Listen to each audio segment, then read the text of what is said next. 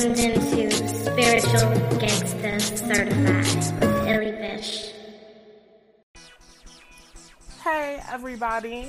Today is our anniversary over here at Spiritual Gangster Certified. This podcast, this movement, this business of mine for astrology and spirituality was launched on May 15th, 2018, the day that uh, Uranus moved into Taurus. I thought I was being pushed out of my comfort zone to finally start doing this, so it felt like as good a time as any to get it done. So, welcome to the third season now of Spiritual Gangster Certified. I am your host, Illy Vish, and I have a backlog of stuff to share with you guys. We are under so much energy that is so interestingly impacting the collective. We got to talk about it all. We can't do it in one episode. But this is a talk that I did around the full moon in Scorpio. Okay, with the Renaissance Mystic. It's mostly about Pluto being retrograde. We have this whole thing that we've been doing with this Pluto retrograde that is already hard to keep up with, and we got till October to go with it. But we talk about that and you know things that you can actually see manifesting as Pluto retrograde. Um, you know, in people's behavior and, and things like that. So you don't want to miss that. Got a backlog of episodes coming up to just push out over the next couple of weeks. So I am excited to start this third season. Thank you guys for rocking with me. Sit back, relax, and enjoy the show.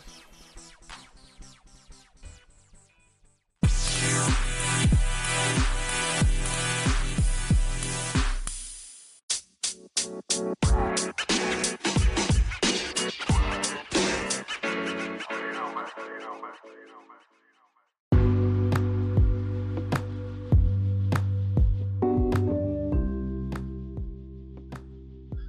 back to another episode of Spiritual Gangster Certified.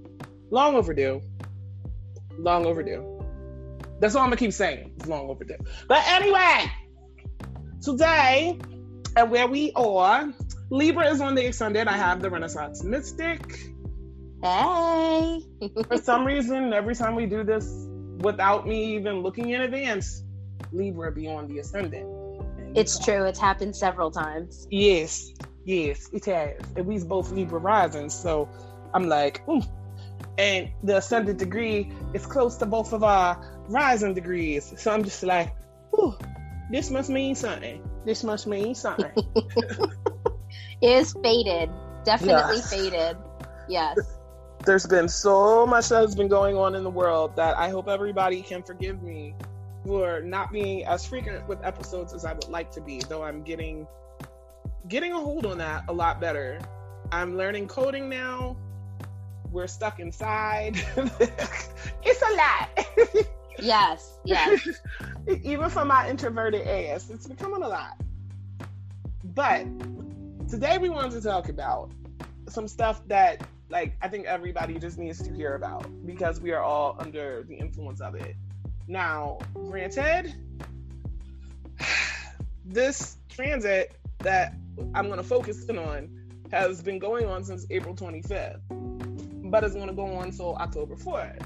And that transit is Pluto retrograde in the sign of Capricorn.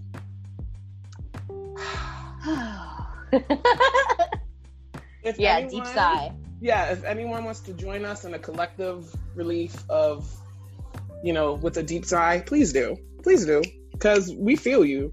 Before, the, actually, so just to be totally upfront with everybody, the day before Pluto went retrograde, I happened to say to the Renaissance Mystic, damn, because I was thinking Pluto didn't go retrograde till May.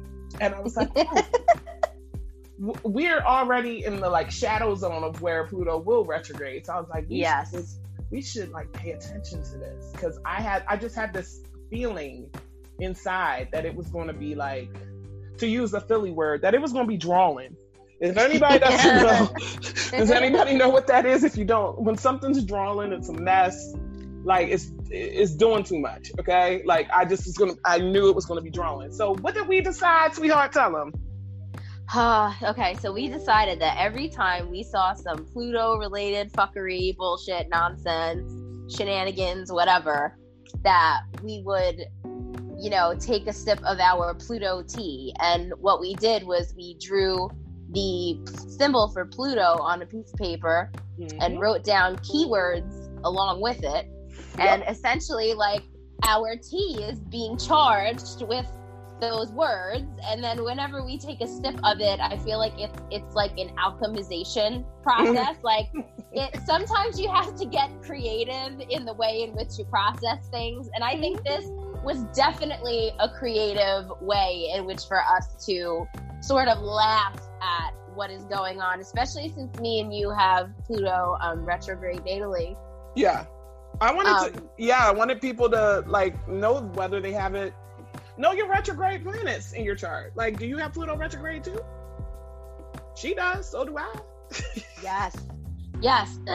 and because I know that, you know, from the things that you've taught me, um like Yeah. that's what we experience every single day because that is our like natural expression of energy.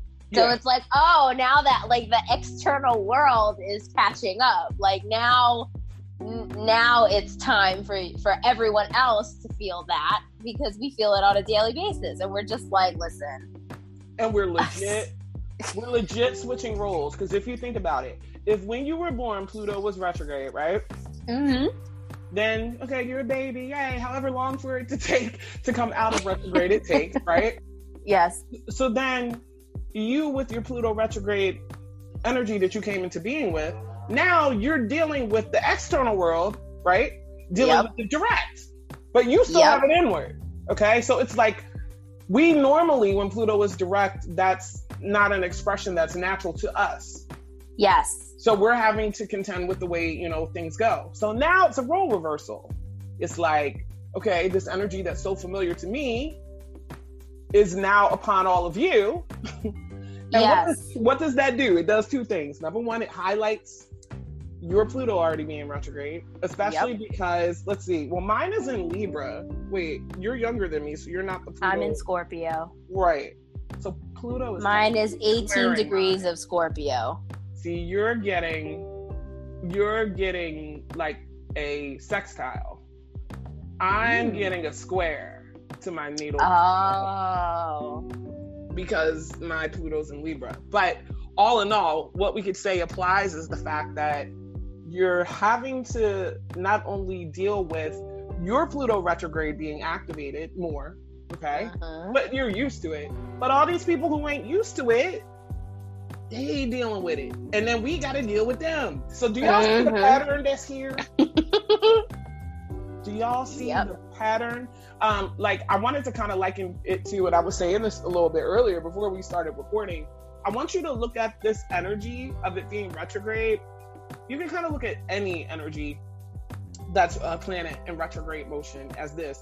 If I had a cup and the Renaissance mystic put a drop in it, okay, and then I empty out that that drop, and then she puts another drop in there, and I empty out that drop. Well, the cup is having something enter it and having something leave it. But if I don't empty it every time she puts in a drop, eventually it's going to overflow. So Yes. when all of this energy gets pushed inward, it causes, especially with Pluto, like a purging. yes, Because if all this is pushed in, it, it can only contain itself so much before it Yes. comes out. mm-hmm. So what this translates into is that's why we we we had to do the Pluto tea thing because we started seeing Pluto fuckery immediately. I happen to be wrong when I realized, oh my God, we were just talking about what happens when Pluto goes retrograde, and we were talking about it the day before, and I'm like, oh fuck. And the first day, within four hours of me waking up, I was at three sips of tea. Mm-hmm. We We're now in the 30s. shenanigans. Yes, we're in the 30s. So I thought we could both talk about some experiences or just random things that you've seen that fit the archetype for Pluto retrograde. You know, especially online, because that's one of the only ways we have a way to connect right now, since we're not supposed to be near one another, which is so Saturn and Aquarius. But um, yeah, it is. it's super Saturn. Restricting Aquarius. like public public Yeah. gatherings. Yeah. How dare Oh you God. collective want to like do stuff together? Are you crazy? But you know, you see it popping up. So what's Pluto, y'all? Like, if we were to really just like look at Pluto itself, then we'll look at the sign it's in. But just in general, this is the planet that is in governance of transformation, evolution, rebirth, and also has a lot of themes having to do with its ruling sign, which is, of course, drumroll please, Scorpio. Yes. Scorpio's al- also co-ruled by Mars. Its ancient ruler was that. So This is why I always say Scorpio feels like liquid fire. Scorpio does not feel like solely a water sign. They feel like liquid fire. they got that Martian presence. Mm-hmm. Now, when we're looking at the Pluto keywords, like I, I pulled up a list so I don't forget any of them. Compulsions is a good one. Yeah, I saw that. I saw manipulation first. Yes. Uh, uh, yeah, yeah. I saw death, uh, birth, death, rebirth, compulsions, manipulation, and psychoanalysis. Those are the ones that I was drawn to the most. That's what's come out. Destruction, Destruction, yes. elimination, yes. Dark drives, yeah. even Rage, decay, Yep. empowerment, renewal. Okay. Okay. Oh. Relentless. Uh oh. Uh huh. Potent force and power. Okay, now that we just said power. Yes. I think that's what I, I would start with that I've seen. So, just to give you guys in real life working examples, there have been so many like power plays. yes. So, I have found when I look at my own chart, I have Pluto in the first house, I have it retrograde. I feel and have always felt like I struggle with people trying to rule me or overpower me or be in control of me. And I don't take that well. Like, I always buck against it. Like, hard. Mhm. And the thing is, because my Pluto is in Libra and I'm a Libra rising, my entire life theme is about relationships with other people, connections with other people. So I'm going to have to deal with connections with other people, obviously, as a major life theme. But then what happens? I find that some of those connections are power plays. So they're coming up even more right now.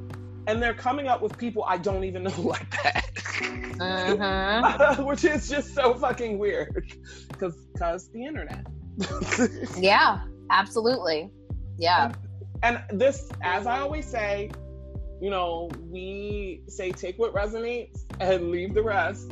And also that I am extraordinarily honest. So I do not want to embarrass or offend anybody, but I do want to use some examples of shit that has actually happened. Um, so my apologies in, in advance. This first thing that I'm going to say to the person that it involves, be, I don't really know them. I'm just explaining something that happened. Um, so this is the first day that Pluto went retrograde. Now I'm talking about me and the Renaissance mystic are like sipping Pluto tea in abundance already. Like, god damn. Mhm. Are we gonna make it till October? No. No, we're not. We gonna I just spent an obscene amount of money on tea because I'm going to need to be stocked until this is over. freaking hilarious and true. There's not enough tea. There's, there There's not. I like. I just started talking about this to her.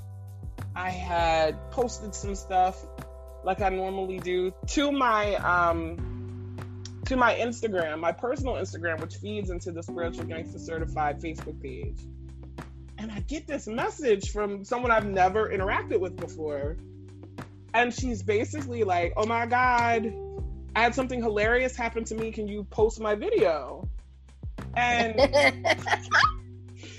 this is when knowing your chart comes into in, handy. Not only your your natal chart or understanding your own energy, your your progress chart too. Because okay, I am a Pisces. I'm a sun sign Pisces and a sun. I'm sorry, a Mercury in Pisces. So in general, yes, I am very sensitive to people's feelings. I don't want to hurt anybody's feelings. Like yes. at the heart of me, that is not the type of experience that I'm trying to have in this world where I'm just being ruthless. But then I get like ruthless things in my chart. So it's like, okay, I get this message from this girl, and my honest to God first initial reaction was my moon sign. My moon sign, which trines a bunch of other shit in my chart. I'm a Capricorn moon, and I was like, this is honest to God my first thought. And then I felt terrible. It was, what video and why? Like seriously, like like yeah. what what? what? And now that I look back on it, I think that I I kind of sent something.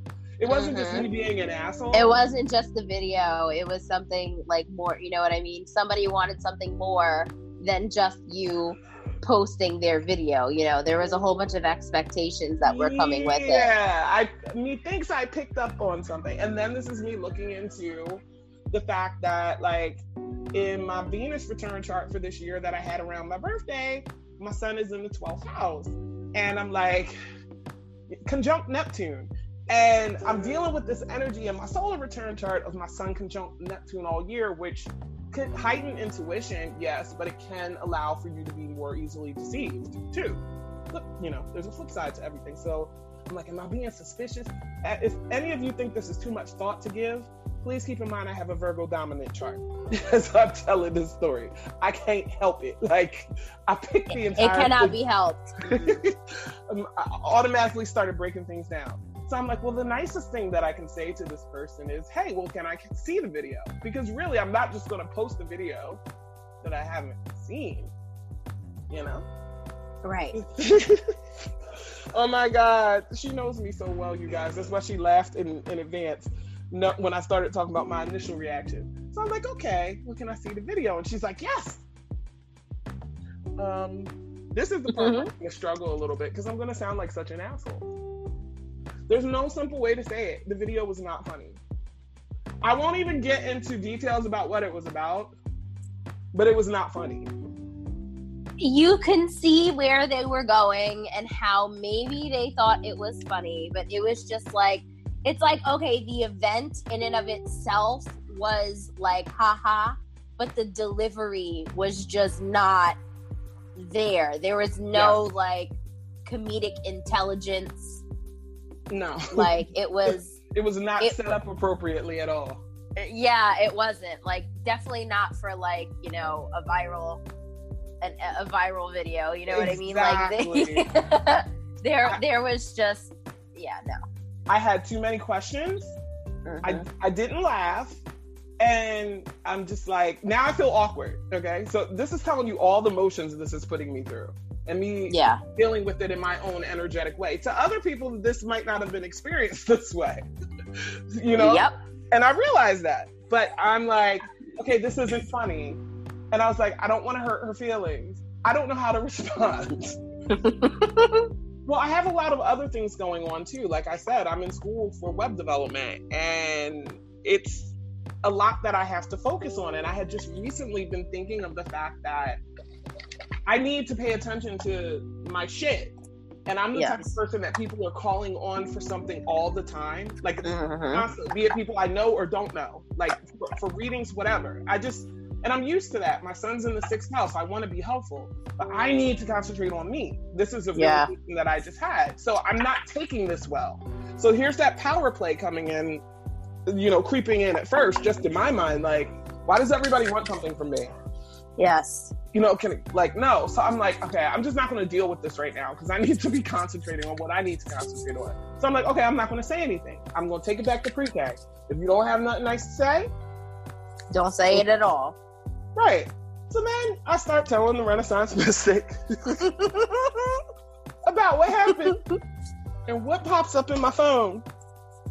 The person that sends me this video goes, What do you think? And I lose my shit. Not lose my shit like, you know, her, I flip up like... on, on her or anything. I'm just like, Oh, really? See, I'm going to take the advice of if you don't have anything nice to say, don't say anything at all, but you want to know what I think. Fuck fuck, you're gonna force an answer out of me. Right, right. You're going to because you're so you're you're seeking for something, you know, without being very direct about what it is, you know, because it, it you know, to a degree that is manipulation because she could have just said, "Hey, you know, I noticed you have like a lot of people following you and like I would really like my video to sort of reach a lot of people. Like you could at least say Yeah. that, you know, like that was the intended purpose was to reach your 60 something thousand followers or whatever you have. I don't know. You probably It's at- at this point. It's at seventy-eight thousand.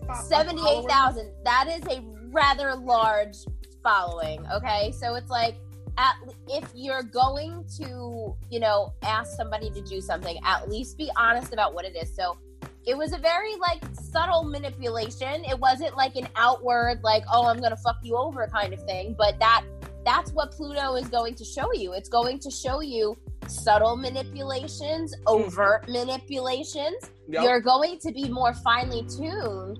And I am very finely tuned. I know when somebody is trying to bullshit me and when they're not. Like Right. and and you almost do feel like you're being super judgmental. You're like, am I thinking too hard about this? Or like, am I, you know, but energy doesn't lie. You know what I mean? exactly. and it's not my instinct to be um you know to not be trustworthy uh, like untrusting of people Right. like, i'm actually a very very good judge of character and i am very trustworthy and i naturally believe that i can trust people you know but i i don't want to call myself naive because i feel like i know when something just isn't right Yeah. like and because you know? you're like that, that's exactly the reason why I was like, "Hey, am I the asshole here?" like, like yeah.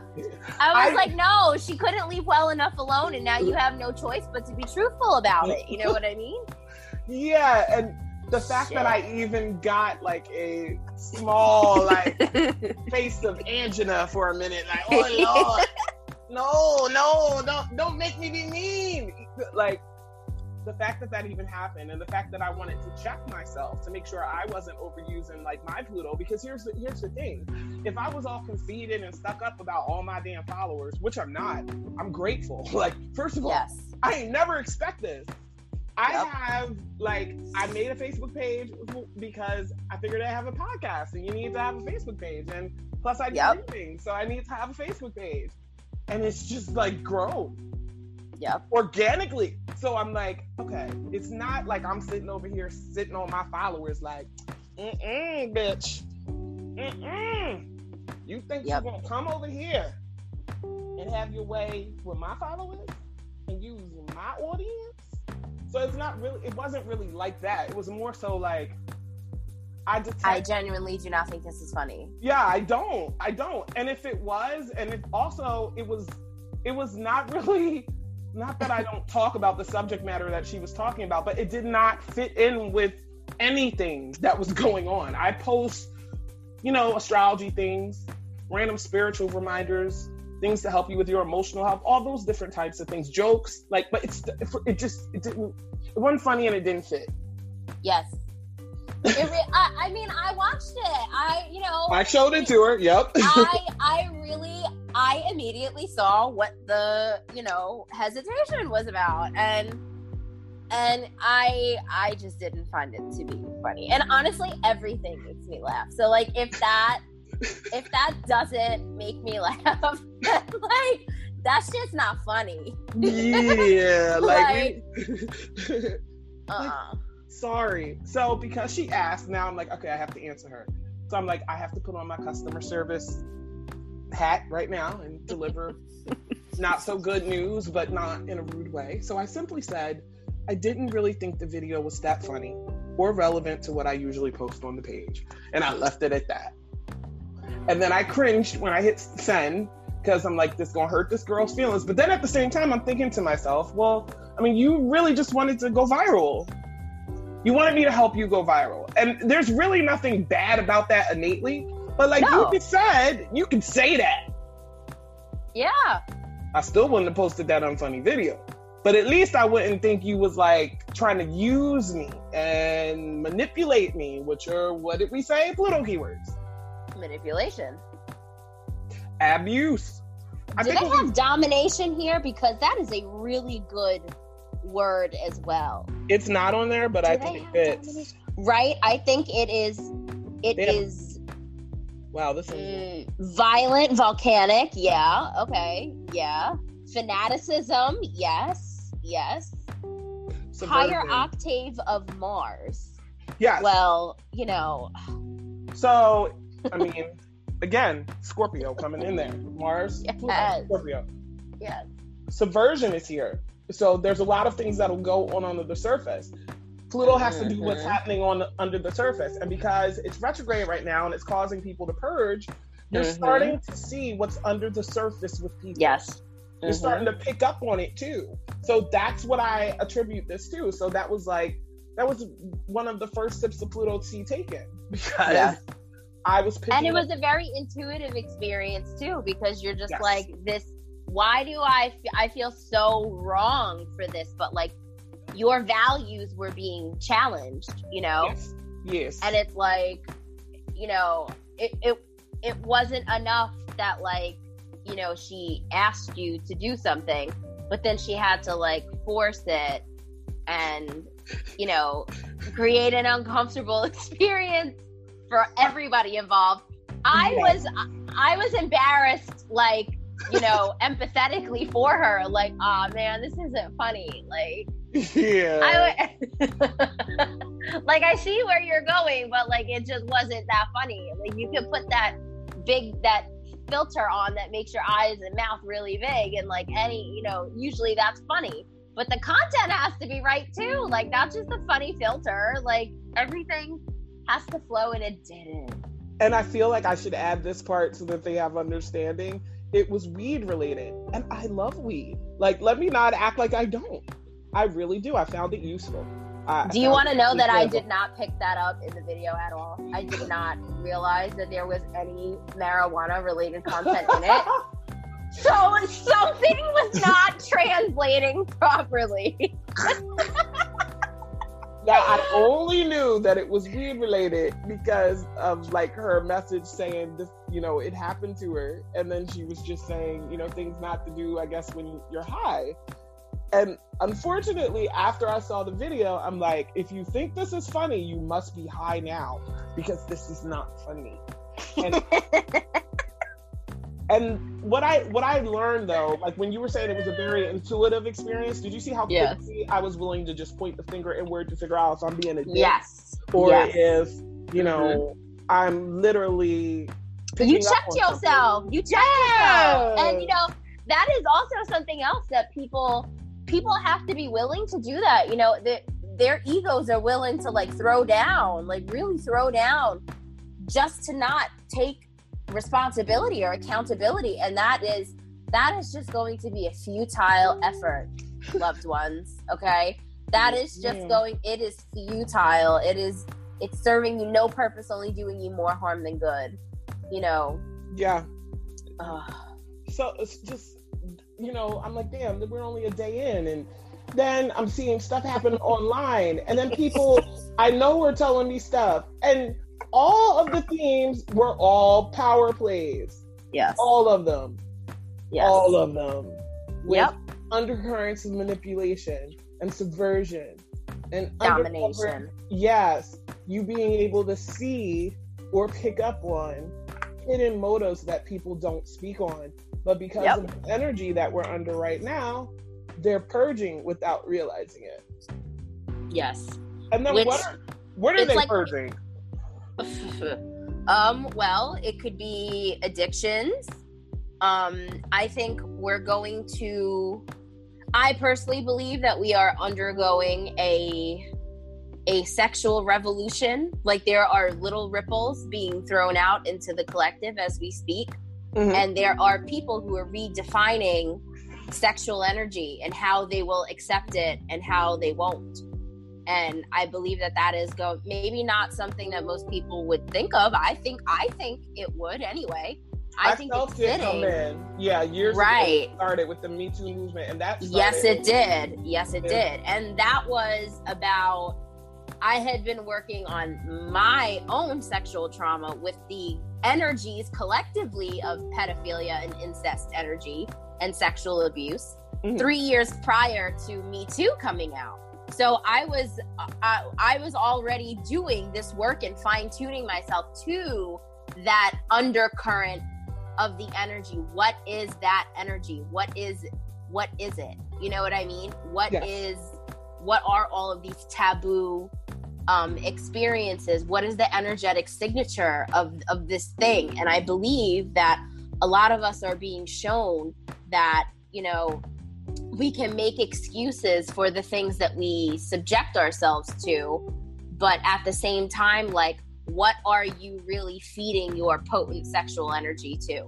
What what are you empowering is that something that you would like to empower is that something that should be empowering especially since i know pornhub was going through um, some legal legal Yeah. stuff Yeah. with a lot of sex trafficking victims and yes. you know pedophilia and sex you know sex rings and stuff like that so like you don't know what you're consuming and what you're giving your sexual energy to and for some people this will no longer be something they wish to give themselves over to so eh, people are really going to struggle with their baser instincts i believe They're struggling with the structure of what their their behavior has been to with it being in Capricorn. And then remember absolutely remember what I told you? I've been saying for months when Saturn goes into Aquarius, you want to see who doesn't have control of their like their impulsivity.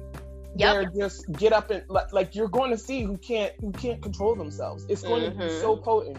So it's it's coming up because Pluto definitely deals with sex and taboos and things that people don't talk about, deeper psychological things. Um, Mhm. Things going on under the surface. So Yep. this is prime time for it to just be coming out, and you'll see it coming out of people, and you didn't even call it. That's what I wanted to point out. Like you Yes. didn't even try to wrangle that in. There, you did nothing really to, like, I guess on a conscious level to provoke it, but something people can't help themselves. it's going to be like energetic freudian slips. Like mm-hmm. that's it's just it's going to come out one way or another. And if you're not willing to look in the mirror and be like where the fuck did that come from? Or like if you're not self-aware enough to like be able to to look at your actions or your thought forms and be like what the hell was that about some people just really stand by their garbage like they Yep, really stand by their theirs. garbage because Yup. it's theirs right and it's like, honey, you can stand by that heaping pile of trash all you want, but at the end of the day, it's still trash. Yes, So it's ma'am. Mm, mm-mm. You are an energetic landfill. You, you're just disgusting, rancid behavior that you just make every fucking excuse for. And uh, we just, this is what's not going to be tolerated anymore. Yep, yep. Especially You know. Pluto and Capricorn because it wants to tidy things up. Yes. We Yes. pulled up some Capricorn um, keywords too. So there's it's it's interesting how different things will fit to it, and then different things will be like, hmm, I wonder how that fits. Like first Yeah. of all, the narrow-mindedness. Capricorn has a singular focus. that was the first one I read too. Like, ah! you can see what people are focused on. Even if it's not something they should be, or that they've been at, like, if they've been pretending like it's not something they're focused on. yeah. So if you happen to be online and like somebody just like pops off for no reason, you're like, damn, that's what's on your mind. Oh, that had to come up, huh? Yeah, I wasn't even talking about that. Mm-hmm. You see what you was focusing on.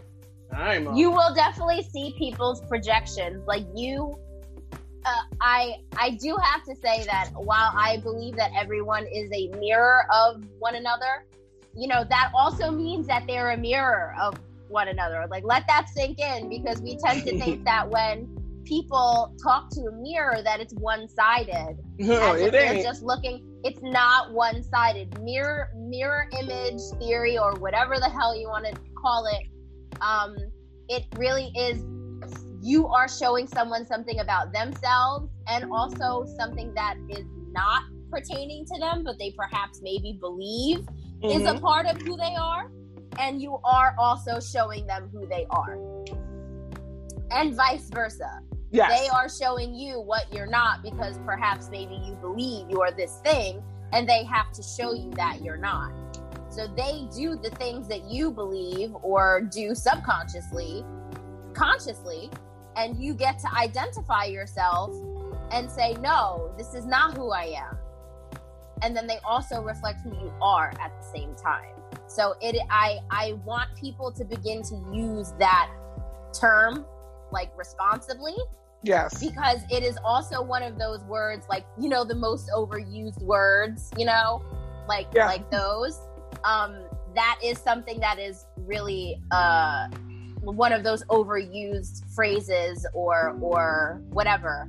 Oh Oh, i'm just i'm a mirror i'm a mirror or you're you're you're just projecting you're pro- no honey it goes both ways Yes, the mirror works both ways, and I don't Yes, know why people don't understand this. And, the, and here's here's the interesting interesting thing about this to me.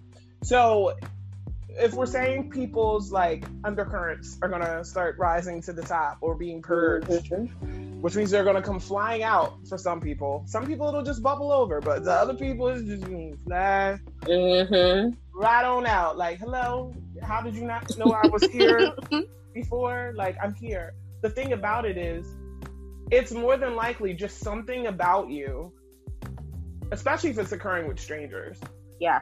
that is mirroring back to that person what they don't like or what they need to purge. And then at the same time, if you're picking up on it, you're mirroring things, they're mirroring things to you that go that say to you, Ooh, I don't like that. I don't want to be that way. So Yeah. you can take it as a lesson. Like, I mean, it's easy to be like, yeah, that's fucked up that that person did A, B, or C, or D. But to really take it in the two way reflection of the mirror, like people are mirroring back to each other, it's not just one sided. You can really like look at it from the perspective that, like, you know what?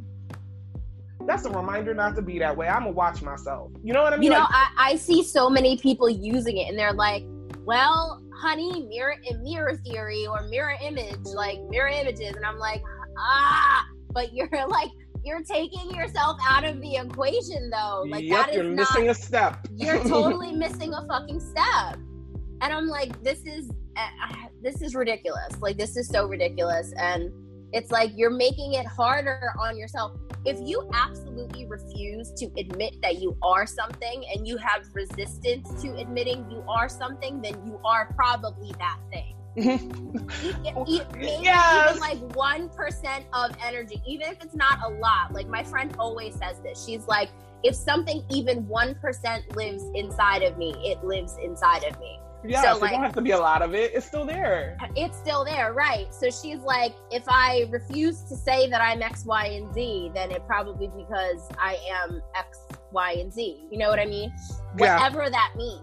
If that means that you keep looking at somebody else like an asshole, but you yourself are an asshole, you know, maybe not to the same degree as the other person, but it doesn't matter. Like, You still picked up on asshole energy. right, right. You still picked up on asshole energy. And, you know, these are just like easy examples. I mean, we don't have time, nor, nor I really don't have the memory bank to on on command talk about like other bigger things but like yeah these are just smaller smaller um examples of that that energy You're recognizing this energy when you're picking up on it. And like I say, if I'm walking down the street and I recognize somebody, what does that mean? I've seen them before. I cannot recognize that which is not familiar.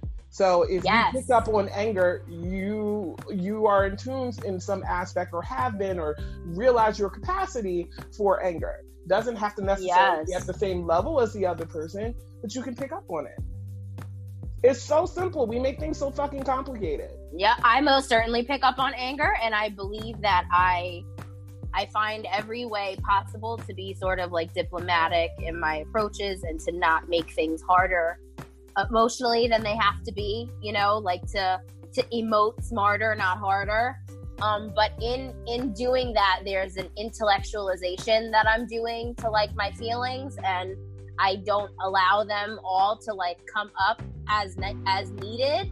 Mhm. and and i noticed that like i am very easily attuned to the energy of anger. Like i used to feel before my parents would come home from work like if somebody was mad i would already know before they even walk through the door. Like on their way home as they're thinking about coming home i would get like anxious and i'd be like oh my god i gotta do something. You know like I, ha- I have to do something to make them happy because they're gonna come home and they're gonna be mad. Lo and behold they came home and they were upset you know? Yeah. so um, I am finally tuned to the energy of anger because I think I store a lot bit more of it than than I would like to admit. But but that's that's the facts. That is that is what I do. That is honesty for me, you know.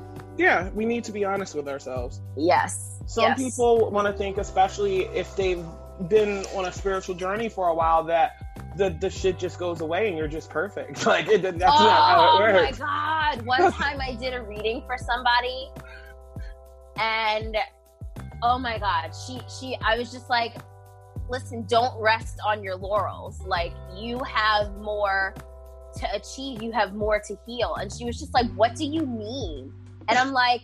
I feel like you your energy has become complacent. Like you are not willing to move past this point because you see it as the height of height. Somewhere inside of you, you believe that you know the most you can. Well, that's not that's true to a degree. Like you know the most that you can in the moment, but that doesn't mean that there's not more to learn or more to process. And she was just like so upset that I wasn't like, oh my God, you're like the next Jesus Christ. Like, there was just this fucking complete and total resistance to being like, I'm not perfect. Like, I'm not like the most intuitive person you've ever met. Like, I'm not like, honey, it's. I'm i did all my healing work. Uh, what do you mean? Yes that it ain't yes. over. And the mm-hmm. fact I never even look at it as when I get to the end. It'll never be. Work. Yes, it'll. I it'll don't not. even look at it that way. I just know how to deal with stuff better. It's like the white stag in a lot of like mythology. The white stag is something that you come close to, but you never quite grasp. You know. Yeah. So one could say that you know that's that's about reaching enlightenment and divinity and and purity. And i think you know purification is also something that scorpio related to um and i think that again like scorpios have the the capacity as well as aquarians. I feel like their energy can be very pure. Their energy can be super super pure and they have this just like cleansing or nurturing quality to them that i don't i don't I know how to I think it's the objectivity, I guess, because yes, um, they're very humanitarian, but they take the feeling yes. out. So it's more like it, it's more like okay, well, what's best for everyone in this situation? I'm thinking with a clear head, not emotionally. Yes, know? yes. Which we where Scorpio is very emotional, so they, you know, they have the same sort of effect, just different process. You know, like different processes, I guess. It's working um, along the lines of kind of like looking at it from the extent of okay well i could feel that change and revolution and things need to happen uh-huh. as pluto does want to destroy and rebuild the you know ruling planet of scorpio but then the ruling planet of aquarius is uranus and that's about sudden change yep the revolution will not be slow with aquarius no it, it wants to it wants to go now it has a sense of urgency and you know uranus is like the higher vibration of mercury so that's ideas uh-huh um, ideas for the collective and things like that. And speaking of the collective, I forgot, I wanted to mention this too. You guys do realize like a lot of things are going to be going on and changing.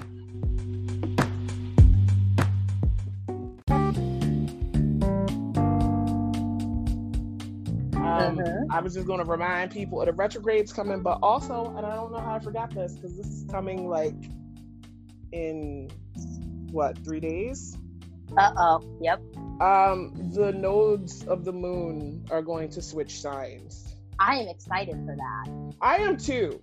I am too. I really am. I don't know why I'm excited for that, but I'm excited for that.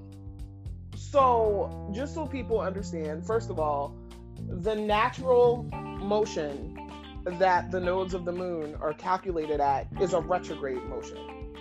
So, like, you, you know how, like, okay, I would tell you Saturn was in Capricorn, so then when it's mm-hmm. when it's done being in Capricorn, it's going to the next sign, right? Yeah. But, but for the nodes of the moon, they naturally move backwards. So right now, the North Node is in Cancer, the South Node is in Capricorn, but the North Node is going to move to Gemini, and the South Node is going to move to Sagittarius. So we're going from receptive energies because um, you've got water and earth signs being receptive. Mm-hmm. So, you know, they absorb and respond to things instead of, you know, necessarily being as initiating, initiating, even though Capricorn does have an initiating quality, and so does Cancer because they're cardinal signs. So, you know, they're willing to get things going, but they're still more receptive in their approach. You know, they can take what they have and make something happen with it, which is why Cancers are nurturers and, you know, pretty much what mothering is, you know? You bring a woman sperm, a baby will grow, okay? Yep. In, in olden times when we were just handling babies and men was out hunting, you bring us what you hunted, we make you dinner. Like, do you understand the receptivity? Yeah. And then something happens. And then with Capricorn, Capricorn is the boss and the manager of these the zodiac. So what it wants to do is have things run efficiently. Now, the nodes of the moon, of course, have something to do with the past and the future. The south node is associated with old energy, in your natal chart, your south node is energy that you have gotten really accustomed to because you've lived other lifetimes, you know, in that energy. And then the south um, north node would represent what energy you're trying to strive to now, you know, like what your purpose is. But when we look at it on a collective level, everybody has just been searching for or trying to find, get in, in, in contact with their sense of home, the north node and Yeah. Their sense of comfort. Um, cancer energy would also represent your immediate surroundings, your emotions. You know, where where was all that comfortable? Everybody was kind of dealing with that and being called towards it.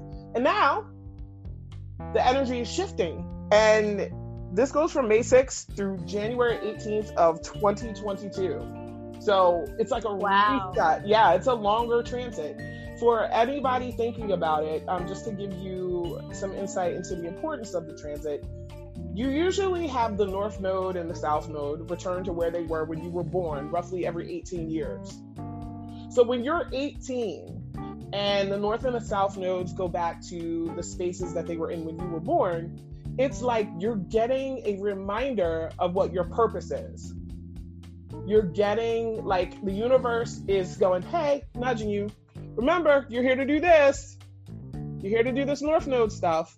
And the thing about the North Node and South Node is they work in tandem. They're always opposite signs. So if, for instance, um, your South Node is in a planet that you have other planets in, this that energy gonna feel real easy to you. But you run the risk of never meeting the North Node purpose because you're falling back on the old energy. So when you look at the importance, like when I don't I don't know, you can probably search around when you had your first um, nodal return. Mine was at 18. I was in college. Uh, college. Oh my God. That makes it sound like I don't deserve exactly what I was about to talk about. I was in college on a scholarship. That's what was happening. I was thinking college, scholarship together, which is college. I guess I never thought about it that way before. But um, I was in college on a scholarship, and I was also doing music. And I got an opportunity where I could do music full time and really try to pursue like my dreams as a rapper. I've been rapping since I was 12. I've been in different groups. I've recorded different songs. So I had to walk. I decided to walk away from my scholarship to do music, even though I became disheartened by the freaking music industry. But that's a whole other story. Like my North Node is in Leo at 29 degrees, right on Regulus. I'm here supposed to stand out. But what would happen when I was rapping all the time? I kept falling back on my South Node, which is an Aquarius, which is be part of the group, help everybody. People always wanted me to be in groups and stuff. But that wasn't what I was here for. I was here to stand out. so Yep. the universe was reminding me, like, stop, stop doing, you know, what you think needs to be done to help other people. That included like people's expectations of me when I went to college and everything. I was here to do what I wanted to do, to have fun. And the universe kicked me in my ass with my North Node return to remind me of that.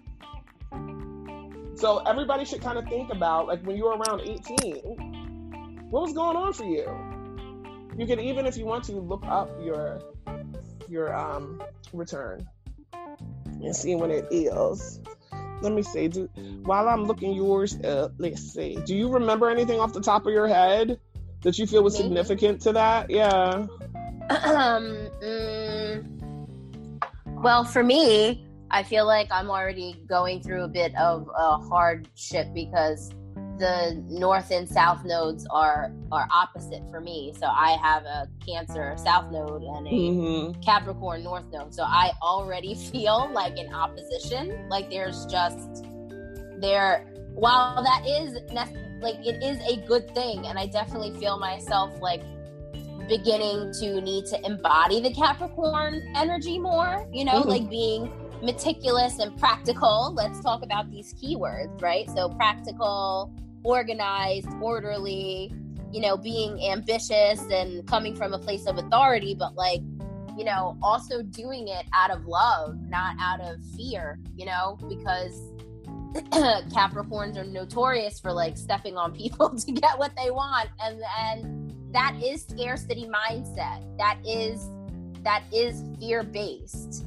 So that is not real achieved success because you didn't do it from a place of love. You did it from a place of fear. And what isn't built on a solid foundation will come down, Amen. you know?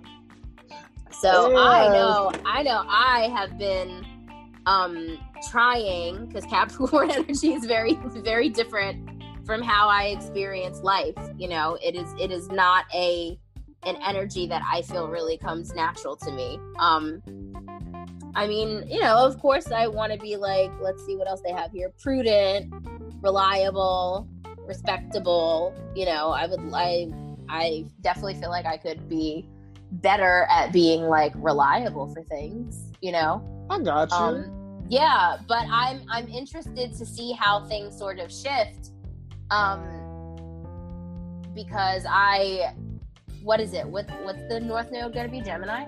yep. Yeah, I have a lot of. Um, I don't really know how it relates, but I have a lot of planets in Gemini's house, so I just feel like there could be like an ease of energy there, and also like more restriction.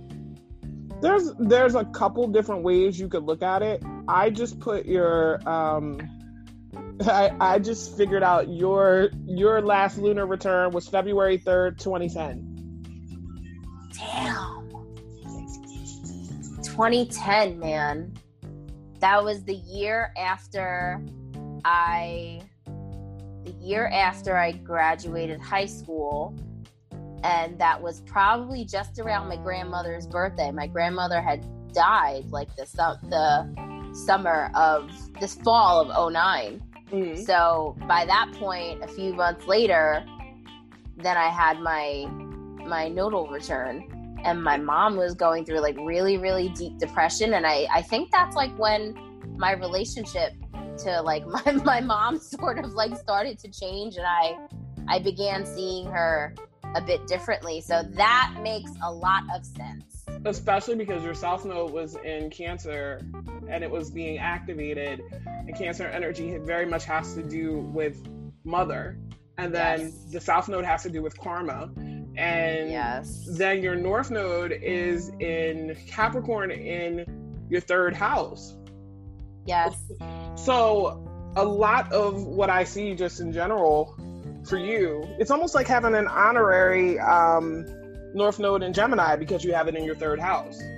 Yeah, right? Like isn't that I maybe that's why I feel so positively about it. I'm just like I feel like innately it's something I need and I can't put my finger on it why, but I just feel like it's something that's going to be good. It's it's it's going to activate Gemini themes. So you know, Gem- Gemini's mutable air, which is changeable thought. Being open to Mhm. different ideas, sharing different ideas and information. So your information house is the seat of where It's your gonna be activated. lies. Yeah, and it's it's like, hey, okay, well, I get it. I, I have to remain open to these things, um, and not only open to things, but you have to also look at the South Node to figure out how not to be. Yeah, So- which is Sag- Sagittarius, right? Let me tell you, yes, and don't be like that. Just like the entire time that the North Node's been in Cancer, Yeah. um, the past that was showing up was Capricorn. So don't be Yeah, too rigid, emotionless. You, you know what I mean? You have to open yourself up. That's what that was about. And now it's Mhm. like be open to many ideas instead of getting on your soapbox and seeking your singular truth. Yes, yes, absolutely.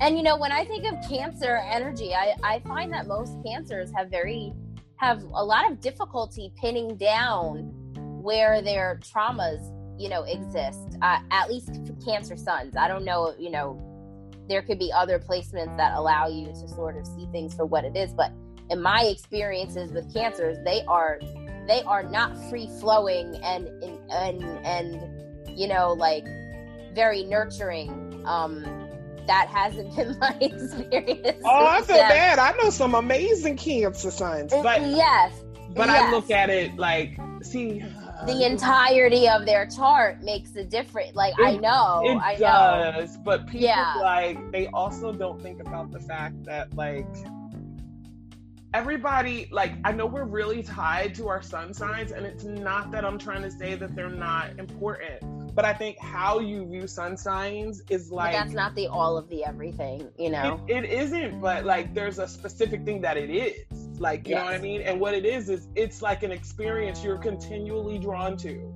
Like Mhm. if you're a cancer sun, you came here to have a cancer experience. But how you handle having that cancer experience is based on other parts of your chart. You know what I mean? Just like I was talking earlier, I came here to have a Pisces experience, but I got that Yep. message and I didn't respond like innately Piscean. I'm, my moon was like, uh, Uh, no. control, power. What do you want? Yes, Who yes, sent you? absolutely. Yeah. Who sent you? like, yeah. what is this stupid shit? Like, honestly, exactly. This Capricorn not look down his nose like you're just stupid. What is that? yes. Stop Oh my it. Cut that out. Cut that out. What are you doing? So you Oh can see that even though I'm here to have a Pisces experience, so I am constantly drawn to like understanding that everybody is connected. I do. I say this all the time, and I know it sounds weird to people. I love everybody, but I do not like everybody. Yep. That, that's my Pisces influence. Like, I legitimately recognize the humanity in everybody, but Yes. I don't like everybody. Yes. I'm I sorry. think I think innately I feel that way too. That kind of goes back to me saying that like I genuinely trust most people. You know, it's like when I don't trust you, there's a a goddamn good reason. You know, Right. like even if even if it's just because you activate like a subconscious fear of mine or whatever. Like this is what I mean by like looking at yourself objectively. Like and that can be sometimes hard for me to do sometimes i get really overwhelmed by my emotions and this is why i say like cancers have difficulty not because they choose to be difficult because it's hard to be a cancer yeah, it is. Listen, you know you're leading with your intuition and your emotions. You're drawn Mhm. to an experience that is wholly emotional. And you may Mhm. encounter people who aren't doing so well with emotions. and And never because- forget water is is shaped the the the quality of water is shaped by its its environment Yeah, and its container. yeah. Right. So if a cancer did not grow up in a house where uh, intuition and emotions were, you know, like checked regularly, Yeah. and, and you know, it, like you didn't get to fine tune those skills. Like, you know what I mean? You Yeah. didn't get to do that. You didn't. You didn't get to. You didn't learn. That's not a baser skill, like an easy, a mundane skill for you. It becomes something that you have to learn over time. And I find that you know, I have a lot of cancer energy in, in my chart. So I'm like, damn, like I can see how that weighs me down, let alone that be my sun sign, where like that's part of my ego too. Like I can't, I'm sorry, I don't want to be a cancer sun, but I appreciate the energy. It's just, you Yeah. know, it's the ego that gets filtered through that can sometimes be like, really you see everything that happens outside of you but you don't see how you have anything to do with that like Yeah. i just mhm, Like if you were a cancer that had a lot of fire in your chart. mhm. what does fire do to water? Or how do they interact? We could say fire boils water or water puts out fire. yeah Does that mhm, sound fun? On- mhm. On your route to having a nurturing fire is my se- I, fire is my secondary element i think See, Like, I is the one mostly- I. I lack. Ah. I lack, lack, lack, lack. I- yes I, do not have that. I am. I am all earth and and, a, and some and some water here and there, like hard mud. Hard mud. Yes. Which is hard, hard mud mud. i'm hard as mud I have a lot of Earth energy, and then I realize in my dealings with other people, this is something that's come up for me, Pluto retrograde. I have to realize because I have all that Earth energy, especially all that Virgo energy that's checking everything down the brass tacks. I don't Yeah. understand when people don't make like grounded decisions and they like fly by the seat of their pants. I'm like, I have to do that? say, I will. I have to say that I am the same way. like why did Like, you do that? I do not like people who are just like, "Hey, let's go do this." It's like it is six o'clock at night. Like, you could have told me at three o'clock, or or like I don't know, the day before or something. So like. I maybe I'm a bit too rigid and and I need a lot of forewarning because you can't just spring things on me. Those you can't that, spring shit on a Taurus. you can't spring shit on me. I need preparation. I need to like mentally prepare myself to have to deal with other people and not because they irk me, but because because I'm just going to see everything. Once I leave the house, I'm going Yes. to see everything. And- experience every essence of it in every way possible. That's and it's a sensory experience. So Yes. it's like if there's too many people in a place, it's like wow, like it's, it's really nice here, but holy shit, like I can't hear myself. all this energy. Like, yeah, all this energy. It was too much. I feel the It same is. way. mm, mhm. Which is why I'm always like, why am I why am I hard on myself for the fact that I know that it takes a lot of energy out of me to socialize. like it really does. Why And- is there like a built-in guilt complex for that? You know, like why are we bred and made to feel guilty? Like, And then I chose this nutty chart where when they're like, okay, I don't I don't like necessarily like people with the Capricorn moon. Pisces is like, well, we're all connected. Uh-huh. But it needs and. Capricorn's like you have to serve some sort of purpose, you know, because like but if it you doesn't don't, like it. But it needs to. And then Libra Yeah. rising is like, hey, I'm Come on, with all the everybody. people. How did I pick a lifetime where I wouldn't want to be around people, but I'm good with them? That is exactly what has happened. Ah, This is why I say know y'all charts, so you can see the little idiosyncrasies. it's funny because like I'm I'm a Taurus and I love being around people on my terms. Like, um, There's that if I'm fix. familiar with you, yeah, Yep. yeah. If I'm familiar with you, no new friends, no new friends, no change. like no, which is actually really funny because I make new friends so easily. Like I just you also have a cardinal cross. But yes, I'm just saying, in general, it's still like yes, I have I have some standards here. Like yes, yes, yes. And and I tend to I tend to meet people who show me um where I still don't have discernment. Which n- not is not a bad thing per se. It's just like, oh wow, I did, definitely didn't pick up on that. Like, okay like like the rest is pretty good. Like we're you're for the most part we're okay here. This one little thing all right i can overlook it. Like it, it's it's fine it's fine. Not everybody's perfect.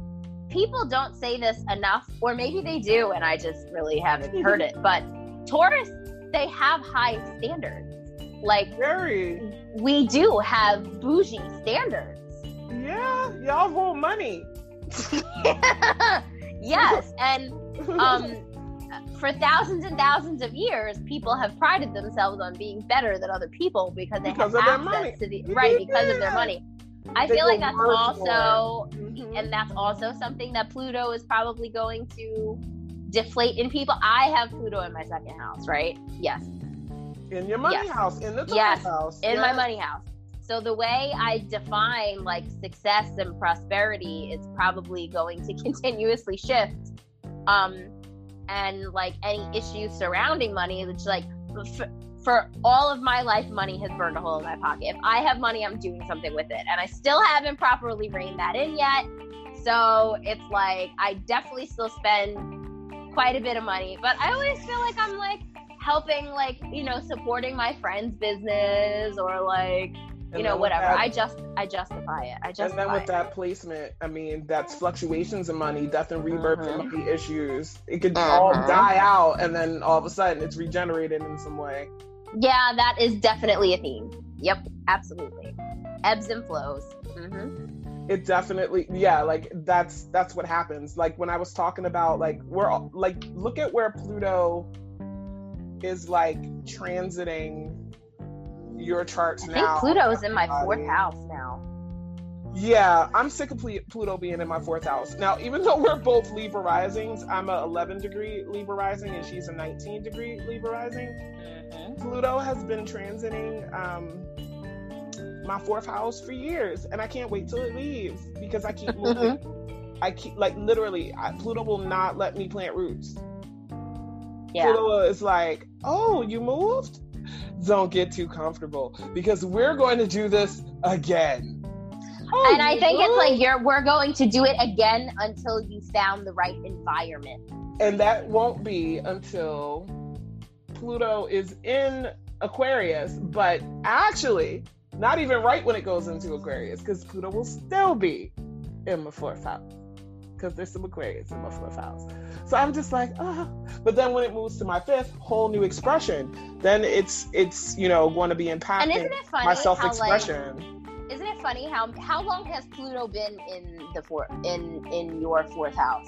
well, I know Pluto has been in Capricorn since 2008, and Well, damn. Okay, so it was it started in my third so that means when it got to 13 degrees of of um, capricorn it was in my fourth house but before that it was in my third and if i look back at 2008 yeah there was transformation coming to me speaking my mind and Yeah. then pluto was on my moon when it first went into capricorn because i'm a three degree capricorn moon Oh. and this all was going on like right after my saturn return Mm. So it's like I was, I got the, I got the influence of the Saturn return, which completely like, like restructured me, like Yes, everything yes. I thought. And then after that, get Pluto on my moon. Oh, you just want to bring up all the deep emotional shit that's a result of what just happened to me in my, in oh, my, you just uh, got muffled. Oh, Can you hear me now? There you go. You're good. Okay. I was like, oh, you just want to bring up all the emotions that came about after my Saturn because of my Saturn return. Like, how dare you? But thanks.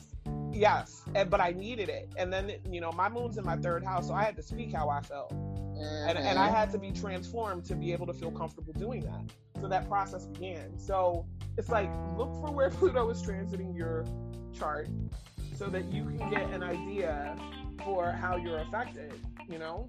It's Um, funny that both of us have Pluto in the fourth, Mhm. but what makes me laugh is that we experience it like two completely different ways. Yeah.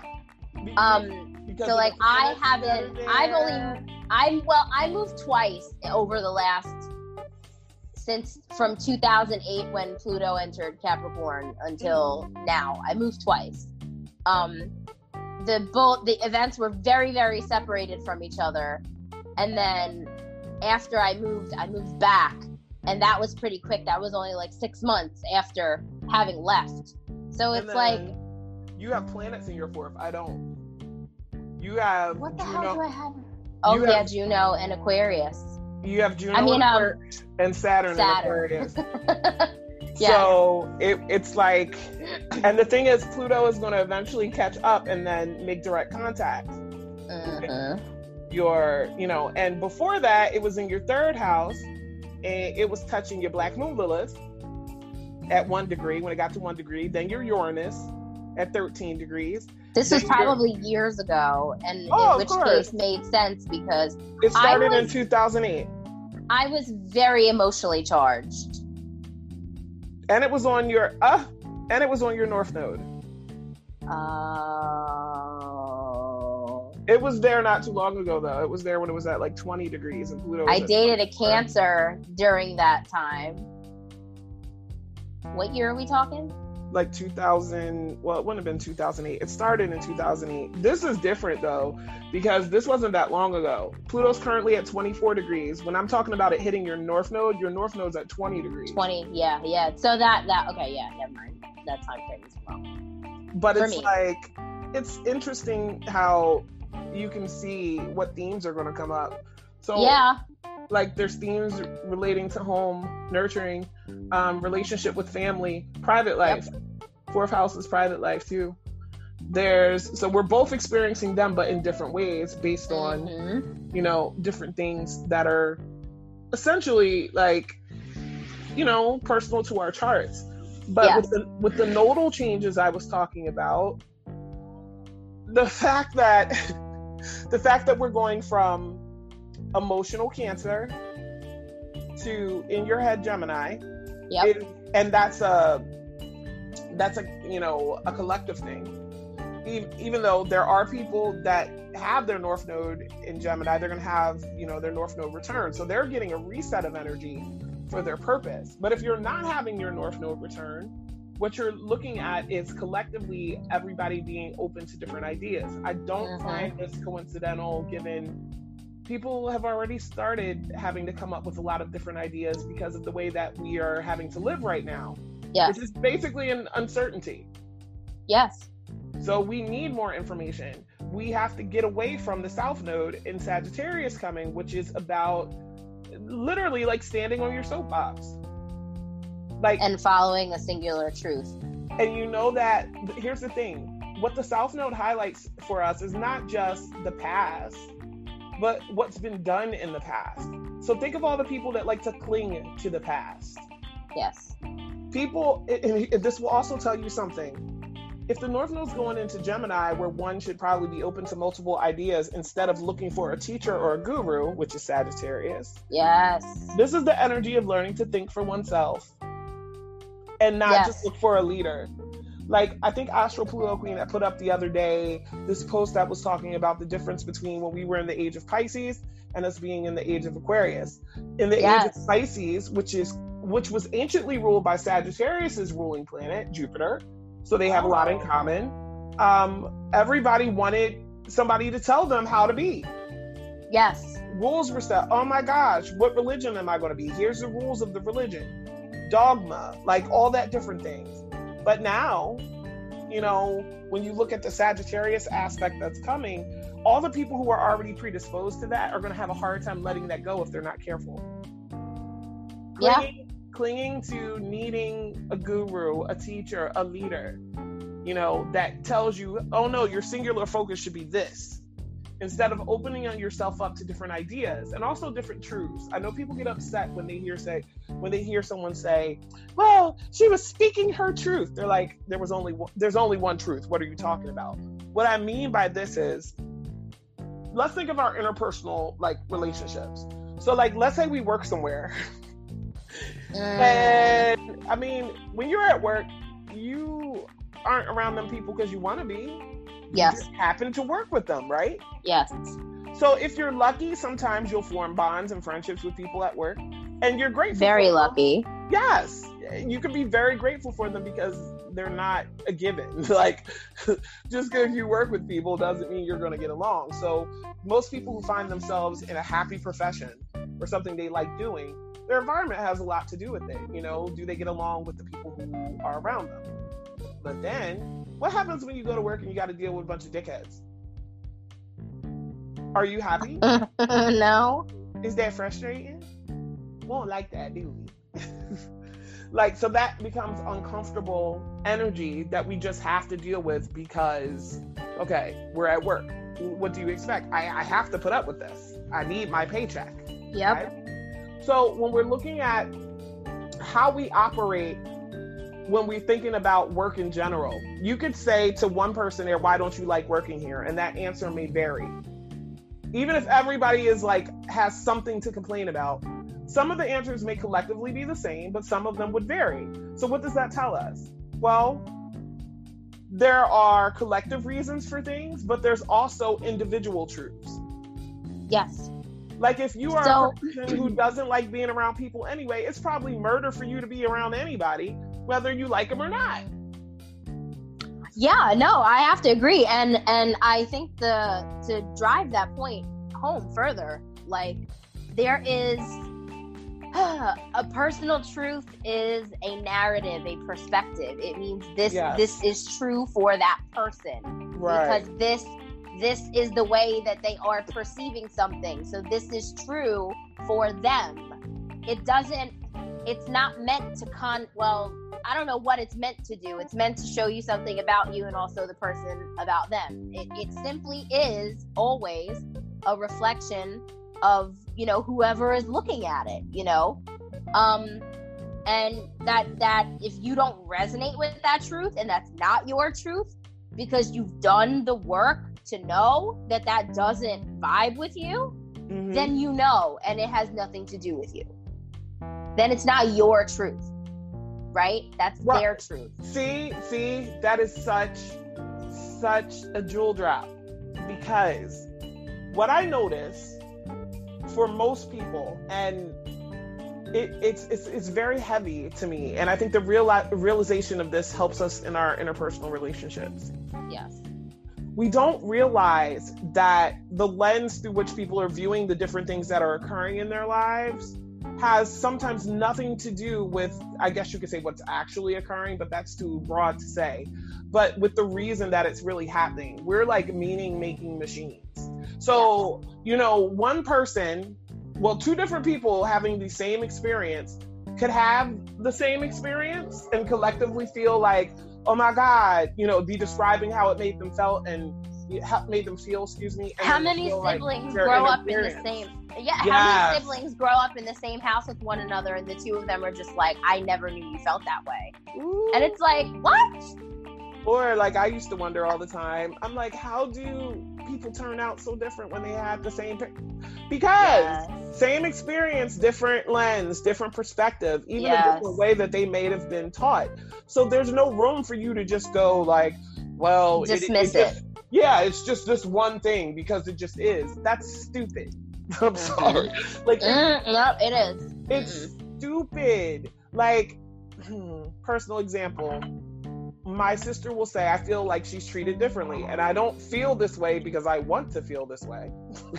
I feel this way through observation. You are Yep. babied. I am not. But then you don't understand my point of view. And then she'll say to me, but you act like we don't have to deal with the same person. Well, we do have to deal with the same person. We have the same mom. She just doesn't treat us the same. So we're not having the same experience. That's that's the difference. That's key. So when you look at this upcoming transit that we're going to be under the influence of until January 2020, it's important to realize the themes that can come up. Okay, there's going to people be people who are not cool with different ideas, and you're going to see it because they're going to cling to the South Node. They're going to want to stand on a soapbox. People might get more like zealous with their religion. You know what I mean? Oh, wait a minute. I think it knocked her out. I'm going to bring her back. One. My second. bad. No problem. I was like, it knocked you out and put you in the waiting room. I'm like, she wasn't waiting. She was at gained admittance. the hell? But what I was saying is that's the importance of looking at this transit that we're going to be under the influence of until January 2022 because you want to connect with the themes. It'll tell Yes. you overall what will pop up. So for people who are drawn towards the singular truth instead of being open to multiple um, ideas and perspectives, they might cling more to the South Node and Sagittarius. That's energy we're Mhm. supposed to be graduating from. yes You know, that's energy we're supposed to be leaving behind. Also, at the same time, you have to look at it like if I'm telling y'all, look at people's charts and then like look at some of the things I'm saying. So, if you have people in your life who have more Gemini energy, in ways they're going to be called more towards the new experience of being open to it. they're already in tune with being open to ideas you know what i mean processing different ideas um information you know being all over the place even that's the bad side of gemini yeah, spacey yeah like too too spacey flaky But yeah, because like you're not really committed to anything. You you can see so many different sides. Yeah, But- they're very like flippant. Like it's just like, yeah, okay, like whatever. Like it doesn't fit into my plans anymore. But bitch, we made plans though. Like the good part about them though is just the openness to the yes, either yes. the receptivity of the information and then, then the delivering of it. yes, yes. But then Sagittarius is like, um, um, consider what idea for what. It's, it's it it's really, like- it really is like that. It really is. like no, that's that's not how it happens for me. And the only thing that matters is what I'm paying attention to. My brother is a Sagittarius, and he has been trapped inside, and he is losing his ever loving fucking mind. And like when someone doesn't agree with him, he's just like, "Well, I think it's stupid. Like it's just stupid. It's Yeah. everything is stupid. Everybody's fucking stupid." And I'm like, "Bro, Listen, they don't consider, and this this is Sagittarius energy all across the board. I mean, we all have it somewhere in our chart. So yeah, when I- mine's like in my ninth house." No, you have Gemini energy in your ninth house. Gemini? I do? You have opposites. Oh, So oh yeah. Oh my god, yeah. basically for some people okay like if you have Sag- sagittarius placements i know my daughter does and we talk about this all the time because she's a scorpio but she's a, she has a sag heavy chart so people don't think she's a scorpio at first because she's so willing to be adventurous and walk up to people and be like hi and like you know you know what i mean but there's still she's a scorpio sun and rising so, so it's like, and then she has her sun in her 12th house, so people don't really see her as she is anyway. So it's like kind of like a tricky energy. But Yeah. Sag influence, she's like called to adventure. So yes. think of Sagittarius like this. We already talked about Gemini, you know, when we had a talk a while ago, being like, unfortunately labeled as two faced, but the reason people say that is because they're literally two energies looking at different things in one, you know? Yes. seeing like even conflicting sides and, you know, can somehow reconcile them, and you're like, what? You can't think that and that. The hell? So then the person just seems two faced. or, Yeah. or Yeah. just not really like committing to anything, and you're just like, oh no, mm-mm. there's that flakiness you were talking about. But Mhm. Sag is a centaur. It was an adventure. It got a big bow and arrow. And what's it doing? It's focusing in on some long, far goal. Like it's And geared narrow. into And narrow. narrow. Yes, narrow scope because it got to hit that goal. So it doesn't care Yes. about everything that the arrow is flying over. It misses No. all the all the Gemini shit, all the different ideas. Totally and completely. Yep, it's just narrow focus right to oh nope, that's what I think. So you'll notice that that's what I think energy is going to come up a lot for the people who are refusing to um, go towards the North Node in Gemini because they're called Yes. the South Node Yep. standing on their soapbox. That- So if the way that they look at life is the way that they look at life, they're not considering how other people look at life or take things, or that someone would have a reason to think something that they do. It's just like, nah, that doesn't resonate with, with the truth, my truth. That's all that matters. So things Yes. is about to get interesting. Yes, it is. It just- really is. people purging, and then they're gonna be on some dumb shit. Like seriously. Uh, and this starts in three days with Pluto Oh, already retrograde. hmm May is a very action-packed month. Um, May came not to play. and and I, I, you know, I was sitting here earlier today, and I said, you know, I can choose to be either happy or not happy about all of these big shifts taking place during my birthday month, which has not stopped me from celebrating in the in the way that I know. oh, of course, of course. right um but i taurus is also known um for its endurance so i think to carry this energy you know this strong oxen sort of energy um with all these really troubling conflicting deep wounding sort of energies i think i think it's a beautiful thing i, I think taurus is shouldering taurus energy is shouldering it's cradling it's the mantle for all of the things that we are going to experience for the next five, six, however many months. You know what I mean? Like this it came out at this time. So, you know, at at this point in time in this, you know, during Taurus season, a lot of things will be coming, you know, um the focus will be projected inward. Yeah, because Pluto retrograde started April 25th. Uh-huh. So that was during Taurus season. Yep. Saturn retrograde is going to start on your birthday, on May Mhm. 11th. Mhm. Then the following day, Venus goes retrograde. um, Jupiter goes retrograde May 14th. Mhm. Don't y'all just want to know for the rest of the year so you know what you're dealing with? I'm just going to say it all. Okay. Yes. Mercury. Mercury's ass is going to go retrograde June 18th. So in Cancer. Have fun with that. Mhm. Mhm. being in water signs. And we already had Mercury. Mercury and Pisces went on, retrograde and Pisces went on forever. It really did. It felt never ending. It really did. I was like, please get, and that's my natal Mercury, and I still was like, please leave. And then because it went retrograde, it hit my natal Mercury three times. So I had to cast three charts for it. Oh my god. Like, Ugh. it was a mess. Like, it touched it, then it retrograded back over it, and then it moved forward over it. And I was just like, oh my God. Yeah. So then we got Neptune retrograde June 23rd. Chiron retrograde July 11th. Oh man.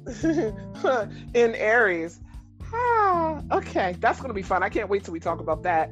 Uranus Mhm. retrograde August 15th. And Uranus is in Taurus. And like I keep telling people, when Uranus went into Taurus, I started this podcast because and I decided to start it on the date that Uranus went into Taurus for one reason. Because I wanted to do this for a long time, but there was a part of me that was scared and I knew I needed to be pushed out of my comfort zone. And the energy of Uranus in a fixed earth sign like Taurus, sudden change, and I don't want to move. Perfect. Push me right Yeah. out my comfort zone. Seriously. And if you think about it, Uranus rules Aquarius, and then Aquarius squares Taurus. So that already Yes. tells you how that transit has a little bit of friction in it, but we need friction sometimes for movement Mhm. to Mhm. occur. So then after Uranus goes retrograde August 15th, we have Mars retrograde on September 9th. Huh. Oh god. That that should be fun. Um oh, because it's gonna be in Aries. Oh. Uh-oh. Is Chiron I- still going to be retrograde at that point? I didn't even look. Let me see. Let's see. Ooh, that'll be tough. That'll be tough energy. So Chiron is retrograde until December 15th. So by the time Mars goes retrograde um, in September, yeah, the entire time Mars is retrograde, um, Chiron's also retrograde in Aries. We'll, Damn. we'll talk That'll about that. where I'm, yeah. I, I have some predictions about that that I just feel just because we're still in the times of uncertainty and people are tired of being in the house and Mars and its ruling sign energy pushed inward while our need to heal is also pushed inward. Ooh. Mm. Listen, we Plus, that'll be hitting my moon and Mercury, so that'll that'll be fucking fun. like that's fun. that really sounds very transformative, though. Let's just say, probably very transformative. I will probably be the snarkiest or or the most um, emotionally fired up that I will probably feel like a dragon. I will probably feel like a dragon. You gotta Oh. be careful during them transits. But oh yes. my god, yeah. And then Yeah. finally, Mercury goes retrograde October 14th. So that's retrograde of 2020. And What's that going to be? What sign? Um, it is Scorpio? going to be. We need to get out of the water goddamn element already Yes. with Mercury. Like we need was- to leave this shit Same behind. thing happened last year. Remember, we had retrograde. and It was just all water. Yep, Mercury went retrograde, retrograde in all of the water signs last year, and it's doing it again this year. I'm. We'll talk more about it as it gets closer. Yeah. I, I'm telling y'all. So basically, the gist that we've tried to paint here is we're dealing with uh, uh, Pluto retrograde, newly um, retrograding in Capricorn. Um, in three days, there's going to be a shift of energy from seeking a sense of home to being open to multiple ideas and, and leaving behind uh, singular truths, Mhm. which it's going to be switching from emotions to thought. If you think about that, from emotions to thought. There's Yes. a lot going on. And I said also Mercury, I'm sorry, Pluto retrograde is purging things. So think about let's piece these things together what do we get? Okay.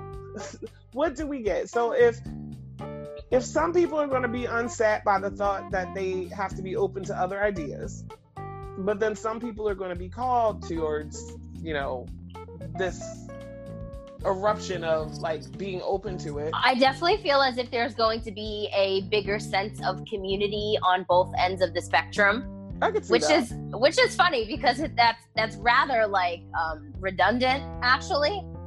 Like the people who don't want to collaborate are all sort of going to like group together and like agree on not collaborating with people and like agree with other people on not agreeing with people. and then there's going to be people who want to work with one another and want to sort of create a larger sense of community where there are a lot of like um like like a collective think tank i feel like that's what i'm getting like um more people who are willing to be creative and, and imaginative because you know You're gonna have Geminis. to be. yeah we're gonna have to be like these are unprecedented times like We have I no mean- idea. Like businesses are having a restructure, and oh my god, businesses.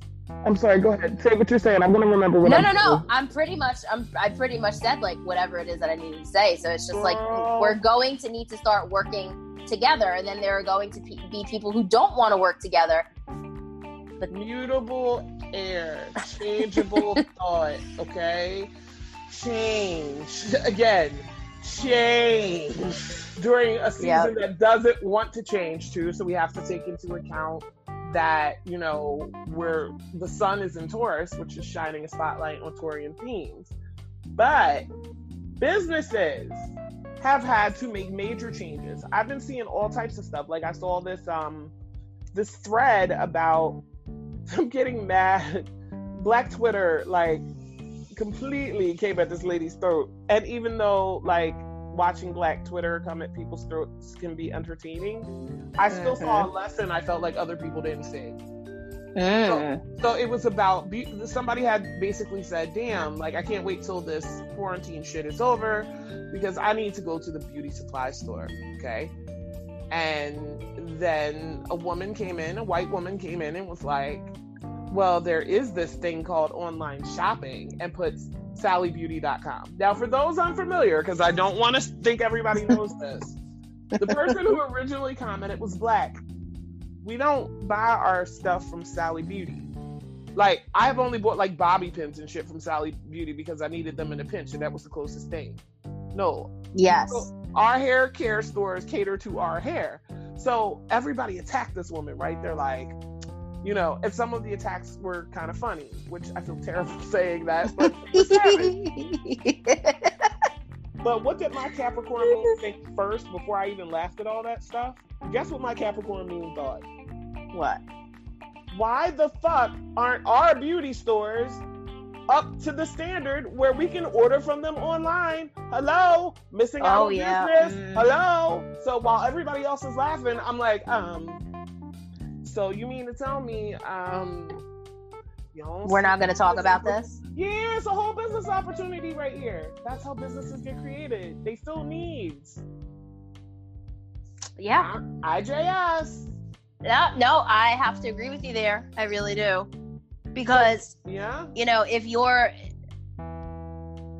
let me tell you something it just it, sally beauty is obviously not for every like it it's perceived as like a an all-inclusive chain but it is in fact not okay let that's just, just simply put you know i don't want to Yeah, it's not.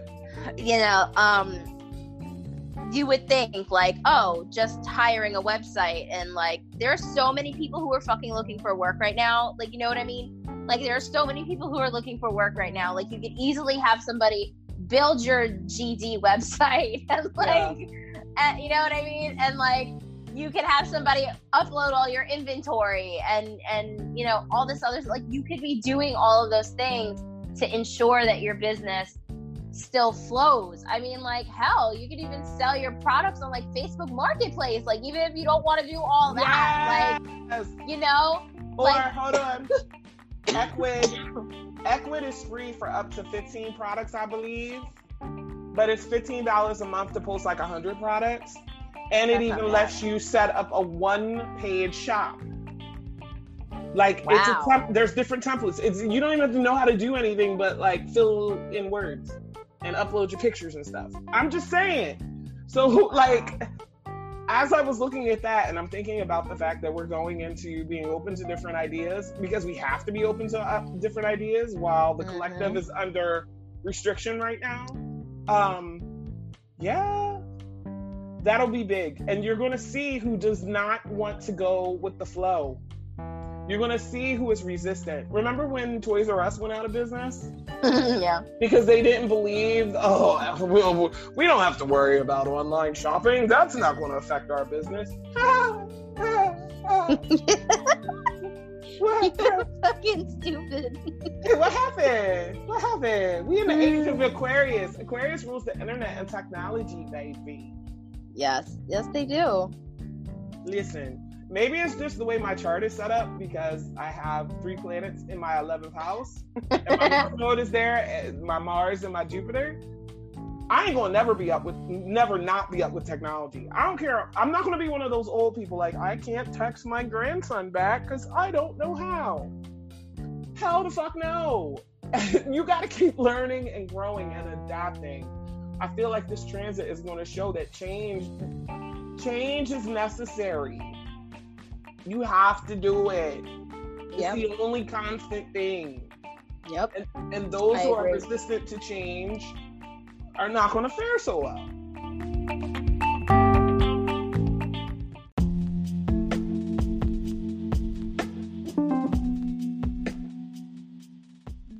I have to agree. I really do. I have to agree. Um, I think that over the next five months, we're really going to there's going to be such a, a focus, you know, um, of inward, you know, inward like attention and awareness, you know? Yes. And I said businesses specifically because Saturn's in Aquarius right now, but it's going to go retrograde too. Uh-huh. Retrograde your, and it's going to retrograde eventually back into Capricorn, which is about uh-huh. business, what is about structure. So uh-huh y'all better pick. So they're going to have to revisit. you know, how can we be, be how can we be practical, mm-hmm. but at the same time, how can we be innovative? Like you're going. Mm-hmm. You know, like we already got a taste of the Capricorn and Aquarius energy. We already started seeing the purging of what isn't working and and truths coming to light you know like w- the world literally doesn't look the same way as it Not did six all. months ago. Okay. Not at all. Like let's, nobody let's thought fucking it. talk about that. Let's fucking talk about that. Okay. Like the world does not look the same way that it used to. We are all just fundamentally changed. Like our whether or not we realize what's happening before us, somewhere inside of ourselves, our awareness knows that our root chakra has been thoroughly rocked. Okay? yeah. Like, like, let's not fucking pretend. Like, there's just been a lightning bolt to our root chakra. Like, everything we know, the foundations have just been totally and completely fucking dismantled. And like, either you're forcing yourself to pull pieces together that don't fucking fit together anymore, mm-hmm. or you're just like standing around looking at the mess and going, "What can I create from this?" Listen, ain't nothing the same, and I can't sit here to you. No matter how much I was looking into the astrology of this year before this year started, I still, I don't, I don't think I thought this. listen, listen. I get it because you know we try not to be so fatalistic when I think everybody tries not to be so fatalistic when they're doing readings. Mm-hmm. But it's it's really funny because I I think you can recall. I think I did them at the um, you know the the event that we did in when was that March? Fe- Was that well, March? February? March. It was the last day of leap year February. Okay, yeah. So it was almost March, and during the event, um, I had used my charm casting set, and I kept pulling. Not only during that event, but for months prior, I kept pulling the charm that kind of looks like a. It kind of looks like a plague mask, but I think it's like a crow skull or some some sort of bird Oh, okay, okay. but it's but it's it's like adorned with flowers on it so it looks very ceremonial so it doesn't look too much not exactly like a plague mask but very much like it and i i couldn't help but remember like as this sort of thing came out and i kept hearing about how the astrology of the time is still a lot of it there were certain transits that were just like when the uh, black plague occurred I Mhm. couldn't help but like snicker to myself a little bit and be like, you've been pulling this charm for months now. Like, I bet you weren't willing or daring to believe that there was going to be some sort of plague. You know, we, we, yes, I wish I would have had my mask in November right, I'm telling you, right? Like, I'm for real. So, and like a know. real one, like one of the real Yes. effective ones.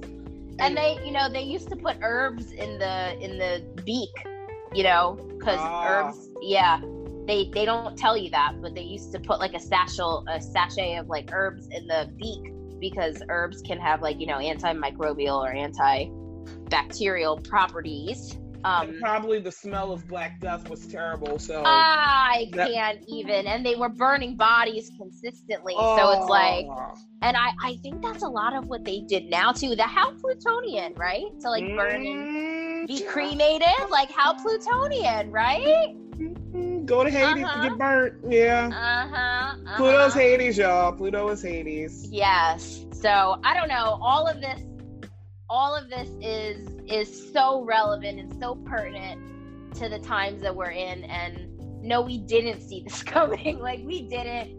It doesn't matter what or who you are or how long you've been practicing anything. You know, Mhm. there there are parts of us who who don't we don't want to expect the worst or assume the worst. We try to like use our gifts to see the better of of things, but goddamn, like like this was certainly a darker turn that the, It, it did universe not come to play. No, no, it didn't. It really didn't. Um. So yeah, that's that's hilarious.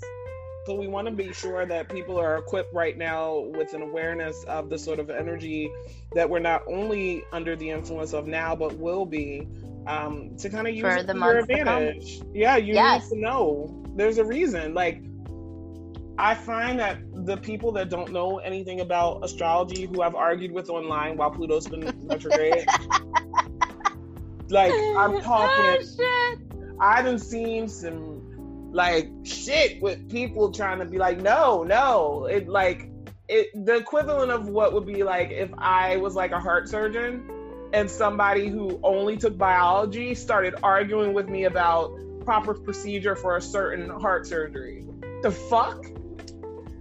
Nah. Oh, see, that's what we're not doing here. Someone's you know trying to, you know, they were trying to overpower me with their ignorance, and I was just Yes. like, and and they brought up, well, astrologers don't even know what they're talking about because they're saying that NASA changed the the zodiac signs, but there's always been the con- of the constellations that they're, and I'm like, oh my god, here we go. Astronomy and astrology are two sort of different. And then not only that, Thanks. it showed that he did not recognize that Western astrology, which is what I practice, I don't practice um, sidereal astrology, which is actually based on the constellations and takes into account the one that I can't ever say. Um, not because I can't say it, like like it'll like you know summon anything. Just I can't say the name. I feel like I I fumble over Ophiuchus all the time. Oh, I can't say that either. I can't. I, I, uh, forever I said officious. That's just how I said it because that's the only way it was gonna fucking come out of my mouth. whatever that old dude's name is, I'm a Western astrologer and no shade to sidereal astrology at all. but Western astrology is not based on the constellations. So everything dude was saying proved A, he didn't know that there were any different practices or systems, okay? And that he didn't understand that the fucking astrology that most people practice is based on the apparent path of the sun up through the Tropic of Cancer and then down through the Tropic of Capricorn. So it's based on the weather as far as the northern hemisphere is concerned. And then the 12 signs are placed perfectly in a 360 de- degree wheel where there's 30 degrees for each sign. Whereas in sidereal, when it's looking at the zodiac constellations in the in the sky, it's accounting for their actual si- size. Because in the sky, every zodiac sign doesn't measure the same amount of degrees. So if you want to fight with somebody, you know what you're talking about. Um, And then he was just so, oh my God, you're so, and you don't know what you're talking about. So that was one well, of the- that's a really good example of Gemini energy and Sagittarius energy. that too. Like he's that sticking a really truth. fucking good example of that yes and but his the the plutonian theme was the the domination energy the the desire Yes. to humiliate the desire to humiliate because let's not forget scorpio energy you know pluto rules you know Yeah. scorpio so like that that scorpionic energy when they want to offend they are very cutting okay? So he believed that he was insulting her practice and her intelligence. That Right. was his that was his goal was to humiliate you. That is the plutonian domination energy which one would go that's not domination no it is when you break it down to its lowest common denominator He was trying to be, yes, he was trying to be know- in control, to be victorious and stand over. Right. And all Right. the while, all he was doing was flailing about his. and all of this right and all of this it, it's it has a twinge of like i want to you know sort of rape your energy. Like and and one may say that that's kind of extreme but i think the times we live in are extreme. And i think you know we have to be willing to see infringements upon our energy just as that. I Yeah. think we need to stop making excuses for what people are doing you know? And especially since you know um i have pluto in my my house of values you know and money so my value system is consistently being restructured yeah, and I will not always tolerate the same shit day in and day out. You know, one day I might have like a lightning bolt understanding of of how an energy is really interacting with me. You know, once I get out of my Cancer energy, like the Cancer energy, I feel like really allows me to feel it. The Scorpio energy that I have and where I have it, it allows me to sort of discern it Mhm. and figure out what it is.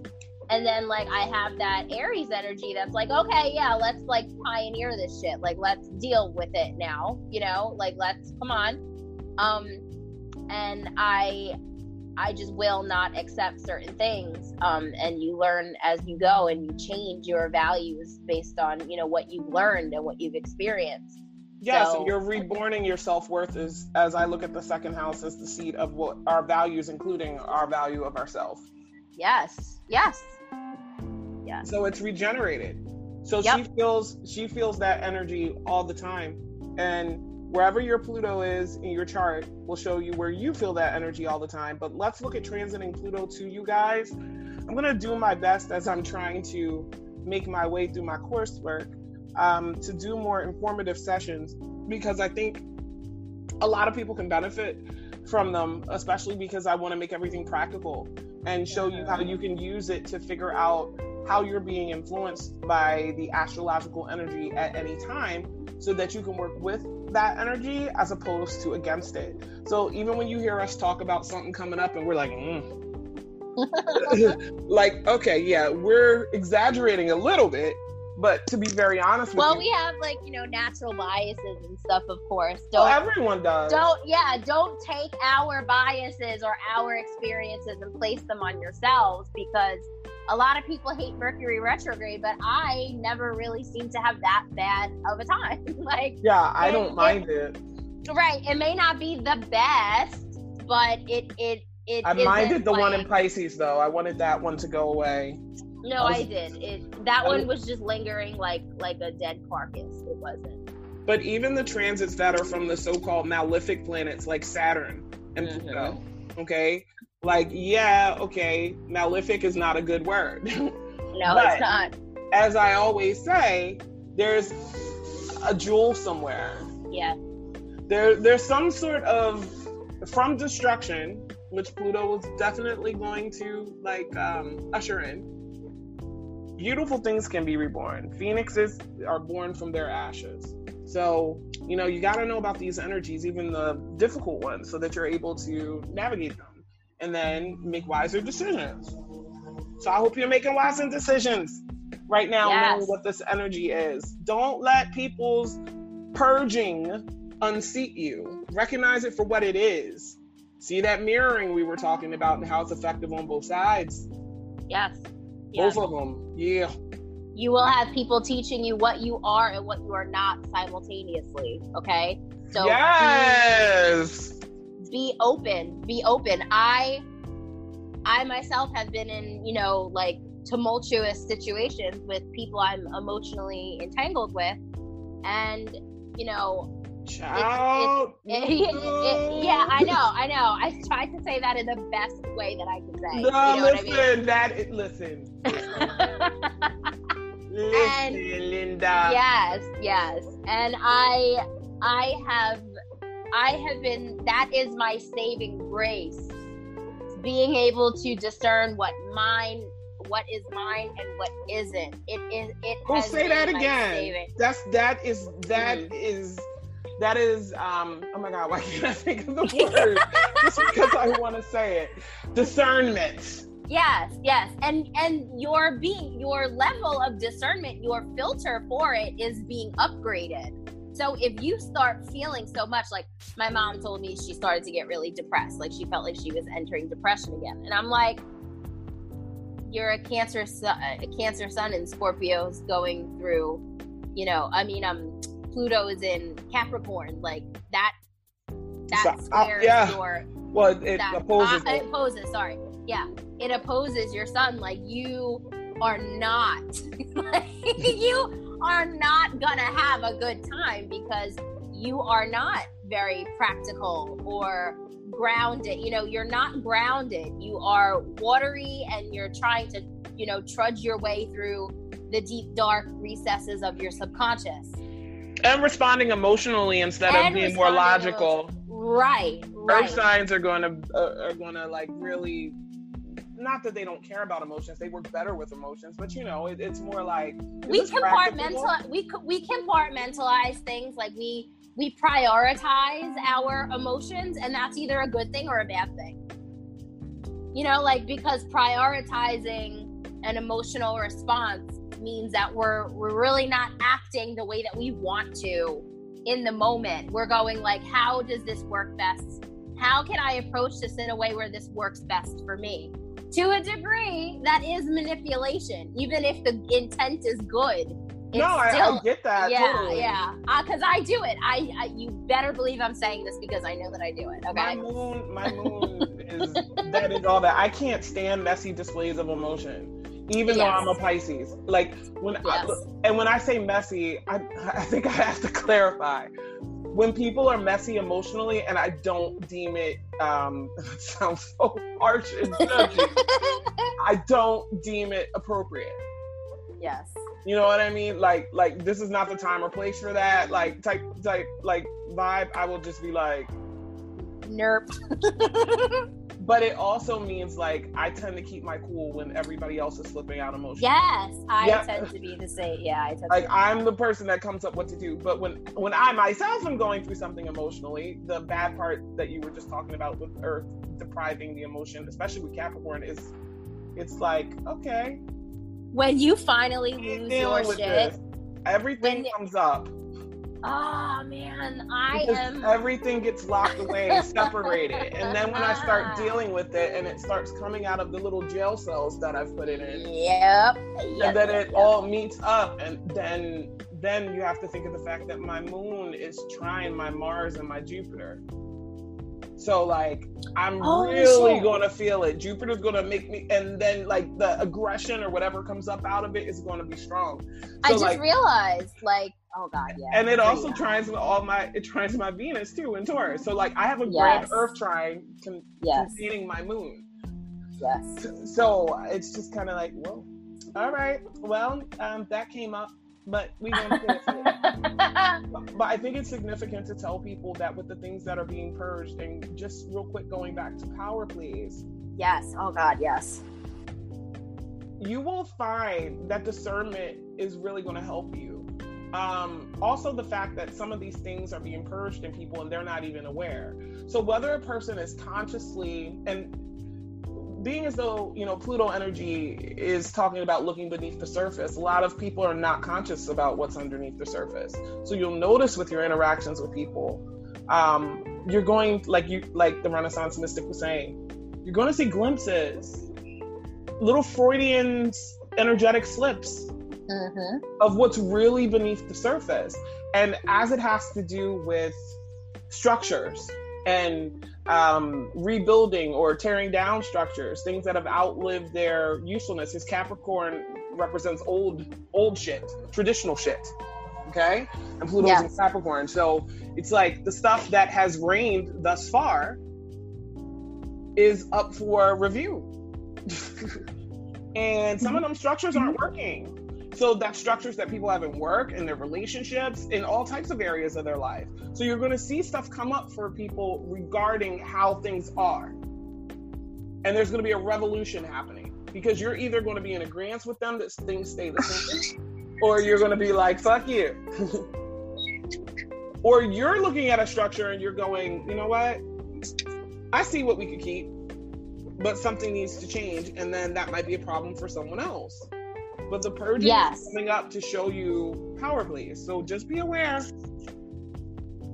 Be aware. This is it. It is. It's very interesting. In fact, um, I do we have time? Like really quick. Yeah. I pulled. I pulled Sure. cards for the for the occasion. I had no limit. Okay, good. So, um, I pulled five for the. We, you know, we were really coming here to talk about Pluto, and that's how long Pluto will be in retrograde four. So I pulled five cards, and then I pulled an angel card. So, uh, for the first month, you know, we have the Wheel of Fortune, which is so fitting because there is just this giant shift of karma, um, of energy and you know i honestly feel as if you know again pluto retrograde started during taurus season on the wheel of fortune card you see all of the fixed signs usually. So you'll usually see like Uh, aquarian energy yes aquarian energy leonin energy you know taurus energy and um what's the next what's the fire one? No no no. What's fixed? Water scorpio there you go. Yeah. Okay. um usually you'll see those. So i really feel as if like it's just sort of it's allowing you to know like what all energies are sort of being present here. Here we see i see virgo leo taurus and an eagle. So i don't know maybe like Aquar- maybe aquarius? Maybe that is aquarius? I don't know. Okay. but either way there's just this giant shift in in karma in in circumstance you know and then we have the nine of cups in reverse so the nine of cups is sort of like self fulfillment like emotional fulfillment that comes from the self because i um they usually say it's like the wish fulfillment card but that i really do feel is the ten of cups i don't i feel like nine of cups is is you focusing on how you can fulfill yourself. So there is such a, a change in circumstance where we are being held more accountable for our shit more than ever. Like the universe, I've been saying this for years, but the universe is not playing anymore. And every year, the universe just shows out with how much it's not fucking playing anymore. Like it just keeps the standards just keep rising and and and improving and you know um the value system of how quick your energy is like slapped back at you is crazy.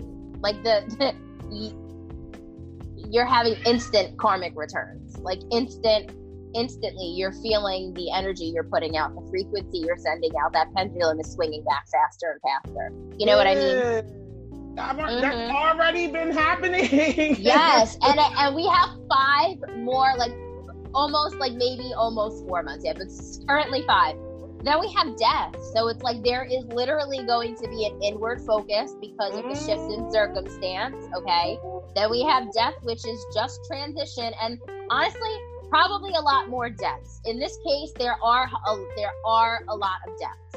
So I, I, I have to mention. I that, understand. I understand. You know what I mean? Like there there already are so many deaths, and not just from COVID, but people like who are dying from suicides or you know um, heart attacks and things along those lines. Like all of the other prevalent issues that humans uh, Americans had are still they're still suffering those as well on in conjunction with the virus. You know. So yeah. we might see a very um, a real influx of of health issues.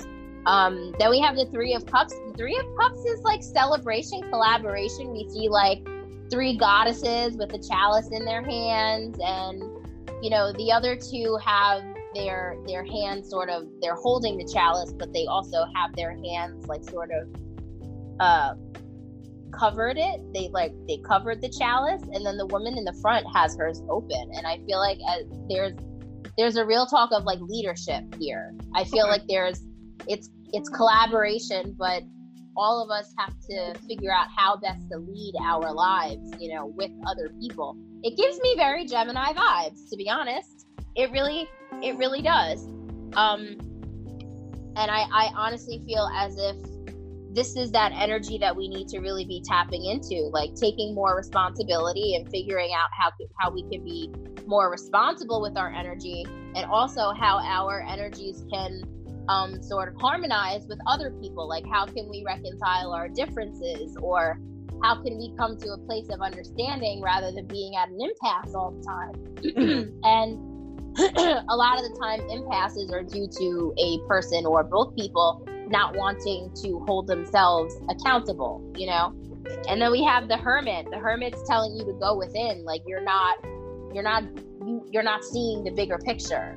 So there there really is the focus here. Um there really is a focus on really going within and, and realizing that, you know, we are unhappy because we choose to be unhappy and all the ways in which we are unhappy are going to be highlighted during this time you know? Um and i i really believe that this is this this marks a really huge turning point. Um transformation i feel is an understatement to be yeah, honest much, if you're willing to do it too that death can occur death is not a bad thing no it's not it's it's never it's never it's never a bad thing so then we got the knight of cups um which is archangel ariel so this is perception and revelation, um, discovers hidden treasures, reveals secrets of nature. First of all, this is a water sign cup, right? Knight of Cups. Cups are water signs. You know, um, traditionally. Tarot. I know, like, I work with my oracle cards. I'm still. Just it's okay. Believe me, I don't. I'm still learning too. That is a gradual process. But the cups are usually the water element. Okay. Um, so we have a very Cancerian, Scorpionic, Piscean sort of energy here. Um, and it has very Plutonian themes, revealing secrets, you know, perception, revelation, discovers hidden treasure. Like all of those are very Plutonian, Scorpionic in nature. So I really do feel as if this is this is like an an added validation that this is the work you have to be lending yourself to. Um, you know, the revealing God is what the angel is called. the revealing God. If that's not spot on, I don't know what would be. Listen. You know, we these are the revelations. Like this this is this is the event, you know. It's not a singular day where your life just completely changes we are going to go through a constant flux um, of energy. Ooh. Process um, Yeah. Yes. Mm-hmm. Plural processes. I think like you were saying Processes. earlier, people sometimes think, "Oh, I healed from that," so blah blah blah blah. Oh, I get so. I'm, I'm sorry, and this is where perhaps I'm not very forgiving, but um, when you say like I awakened in like 2012, I'm like, okay, like we all we all did. That literally humanity was reset. You know, based on the Mayan calendar, like humanity was being reset. Everyone fucking started awakening in 2012. I need people to stop making it sound as if awakening is a one-time fucking thing. It's not. That's why I always say my spiritual awakening started. Yes, in- started. When it began. That doesn't mean that I am. That's why I get so mad I know, I know. on these posts when people are so fucking self-righteous and asshole-ish and fucking type A and Yes. just want to kind of be like, well, you need to be more evolved because if you were really spiritual, you would think like I think. And it's like, bitch, fuck you. what I think is I'm continuously open to growth and change. So I ain't gonna never step out of my skin or or you know open my mouth to be like I'm perfect. I'm so healed from everything. No, I have healed from things. I am still healing from things. yes, it's a continuous It's process. a continuous fucking process. All these self-righteous dickheads acting like they like levitated up and healing all of a sudden. Like, oh, I am the, the being of light. like they came out of their mom's womb just like glowing and shit. Yeah, you just you just levitated out your mom poom poom. Like, woo. no, I don't want to hear that shit. Like, I feel like this, and, and I, should- I should have just put it in writing last time I argued with someone on the page. If that's the type of spiritual person you are, I am not for you. yeah. My Yeah. Not for you. Okay. I wouldn't even say my services are for you because I will give you the read when I do my work. Mhm. I don't care to just be nice. I'm going to tell you the what for.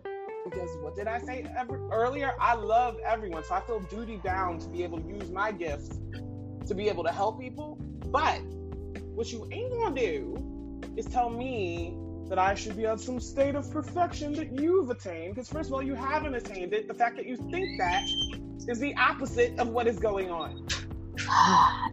the mere the mere like train of thought is contradictory to the point that they're driving across. It's like it's so Oh, Like- it dissolves my ego so much. First of all, I don't want to completely dissolve my ego. no, honestly, I feel like they dissolved their common fucking sense. Is really Yes. what I feel like they did. Like Yeah, yeah. you did so much emotional bypassing that you just like really, really. Oh people drive Yeah. Don't, so y'all don't do that. We're talking about being open to the work. We're talking about being present to it. We're talking about accepting. You said something earlier about resistance and how different things would persist from it. Whatever it is you're resisting keeps going on. So if you resist healing, you're deepening your wound and deepening your need to heal. Yes. So if you You're open- filling your wound with Yes. garbage. Yes, so if you're open to healing, what's going to start happening is you're going to realize, like, if you had a cut and it was really bad and it started to get infected, and you had, You rubbed it with shit. and if you went to seek medical attention for it, it's probably going to hurt when they first start working on you. Yeah. But that's part of healing. You can't be like, well, I'm not going to go to the doctor because that alcohol or whatever is going to hurt. It needs to hurt. It's part of the process. They have such polar thinking. Yes. Everybody's polarized. Nobody Yes. sees all these shades of gray. you know neutrality neutrality is, is a word that has not gotten the best you know um the connotations are not the best you know people see neutrality as as like cowardice and i i do believe that some people choose neutrality out of cowardice but i believe that that that is it is a necessary function to be to be able to be neutral and passive or aggressive you know what i mean like I guess. I, i guess I don't look at it as I'm being neutral. no It's I, I don't it's like all right. If I, I put it to you like this: if people are polarized, there there's people posed at one side and people posed at the other, and I'm considering everything from both sides, right? Sometimes I, I might slide a little bit more to this side. I mean, yeah, we all do that. You, Like, you know what I mean? Yeah. So like I look at neutrality as being like dead in the middle all the time. And mm. Maybe I should say not- objective. Maybe I should say objective. yeah, yeah, neutral Okay, is like yeah. a bad word. like I'm not Yeah. processing it right. I'm like, Mm-mm, I'm not neutral. Yeah, I'm- no. and I'm also willing to be wrong. That's the that's the problem with most people. Like I am so open that I'm also willing to entertain the possibility that I'm wrong. And if I'm wrong and you call me out on it and can show me why I'm wrong and help me understand, I am grateful to you. You have taught me. Mm-hmm. Mm-hmm. You have taught me. But yep. Believe it or not, even for a Taurus, I still enjoy learning things. you And have sometimes when you learn things, you learn things because you were incorrect. you need to always be open and it's harder for some people than others. But Yes, it's it like, is. That's the theme coming up with that that transit being open and open to the ideas. So while the power plays are going on, the best thing that you can remember for yourself is you have to be willing to grow. You have to be willing to be present to what people are showing you, what's coming up from under the surface for them, so that Yep. you can use your discernment to decide whether you're going to take what's being brought to the surface personally or if you're going to look at it objectively. Because, oh, this is another thing I wanted people to look at.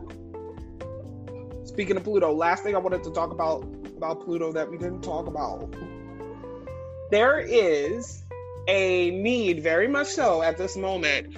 I think for, you know, I've been getting a lot of requests for like relationship readings Mm-hmm. and, and synastry and stuff like that.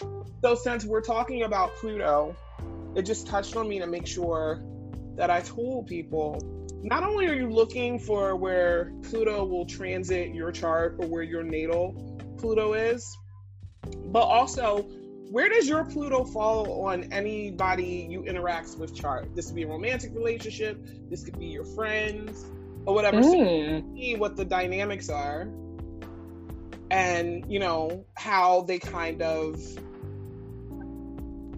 how they'll be important because people's pluto issues will be coming out okay That's interesting. how does that affect your chart now taking into account all the different houses and where things could be like if someone's pluto fell in your first house then there's like a really strong power dynamic that's possible for the good or for the bad Right. because in the house of self okay their pluto is falling in your house of self you can literally look at that if you wanted to look at the bad portions of it like they're trying to control you. Or they Mm. control you. they feel as though they have power over you. Now the thing about it is if i think i have power over a person but the power that i think i have is to like maybe inspire them to be their best self. Because i'm watching what they're doing and who they want to be. And so it's from a genuine place. It's like a helpful place then i could go okay well i have this resource so i can put that in motion for that person. That's me exerting power in a way to their self. Like you Yes. positive? But the negative side of that could be literally trying to control somebody because you want them to do what you want them to do. Yep. and then the house person so if like someone's pluto is in your first house how you would feel was probably a little leery of the person you'd be very present to control to, to, to the like control they're trying to exert over you and I wonder where ours fall within relationship to each other. i'll look in that in a second i gotta charge my phone because it died Mm-hmm. and my chart capabilities just wanted to go away. But it's really interesting. If someone's Pluto is over your second house, ah, that's tough. I think I'd cringe more if someone's Saturn fell in your second house because I feel like they, Mm-hmm. they would restrict your money. But you could see this potentially being good or bad. Right. They may be able to be the seat of shared resources for you. Um, Mm, mhm. some sort of new way for you to earn or have possessions. Their influence, they might empower you to, you know, get more money. Or on the negative aspect of things, they'll cause you to lose money. they'll steal money Mhm. from you, maybe. or and weaken your values. yeah, there's so, so like there's higher vibrations and lower vibrations of everything. Third house, I would think that they would try to control your thought process. Or Yep, thought the way you think. or realize they have influence over your thoughts. Now someone can realize that positively or negative. And try to stimulate you. Yeah. Depending on what they want or don't want. Um, your fourth house. This literally to me feels like someone peering in deep into the depths of your private life because Mm, that's what fourth house matters are. Because the, the yes. fourth is opposite the tenth. The tenth is the highest part of the chart. That's your public face. So the fourth is your private life. Okay, this is this is someone who has transformative power over that area of your life. How could that be bad? How could that be good? Fifth house is your vol- your um, vitality, your self-expression, your hmm passions, children, all types of like anything coming from the heart. Leo ruled house, inner child, even Yes. That sort of stuff. Dating, casual sex, it, it rules over that too. Sixth house habits, day to day activities, your immediate work surroundings, how you serve other people. Yep. This person would be very influential over your your day to day dealings. Is that a good or a bad thing? You know, Very true. hmm seventh house, your one to one relationships. Ooh, what a power that must be. The wrong way. You literally have a person that potentially is powerfully impactful of the relationships you have. So it gets deep. yeah. Absolutely. So if y'all can look at your chart, your charts, see where Pluto is for you, okay? See what house it's in, what sign it's in, and then also look at where transiting Pluto, so where Pluto is in the sky right now, where it's hitting your chart. And then if you are interested in dynamics between you and another person, look and see where their Pluto falls in your chart, and then look um, to see where your Pluto falls in theirs. Now we can get more complicated, but I want to keep it simple. I know a lot of people are just still learning some things because there's other stuff to look at too. But but I'm gonna keep it that simple for now. Cause like we done talked about Pluto T for, for like an entire Quite some time. yeah, like 284 years or whatever it is that Pluto takes to fully go around the sun. Yes. Yes. but seriously, keep your eyes peeled, keep your heart open to growth and transformation, and realize something's got to burn to the ground in order be, to be rebuilt. And this is the energy that we're under. So something something needs to be transformed. Some things can't transform unless they die and are reborn. So you can't be Yes. scared of that. Yes. Absolutely. It death is just birth and birth is just death. It's the same it, it really is it's the same thing. Yeah, you and the acceptance of this. Oh boy, does it make life easier. So yes. Here's hoping that you guys can do that. I thank you for joining me for another episode of Spiritual Gangster Certified. This has been the Renaissance Mystic, who you can reach where? Uh, you can reach me on Instagram. Um, it's the underscore Renaissance underscore Mystic. You can find me on Facebook at the Renaissance Mystic. I have a group and a Facebook page, so you can you know add yourself to either or or both.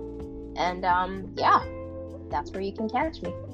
So, you guys keep your wits about you. I thank you for like joining us again, and we will see you on the other side. Peace. Peace.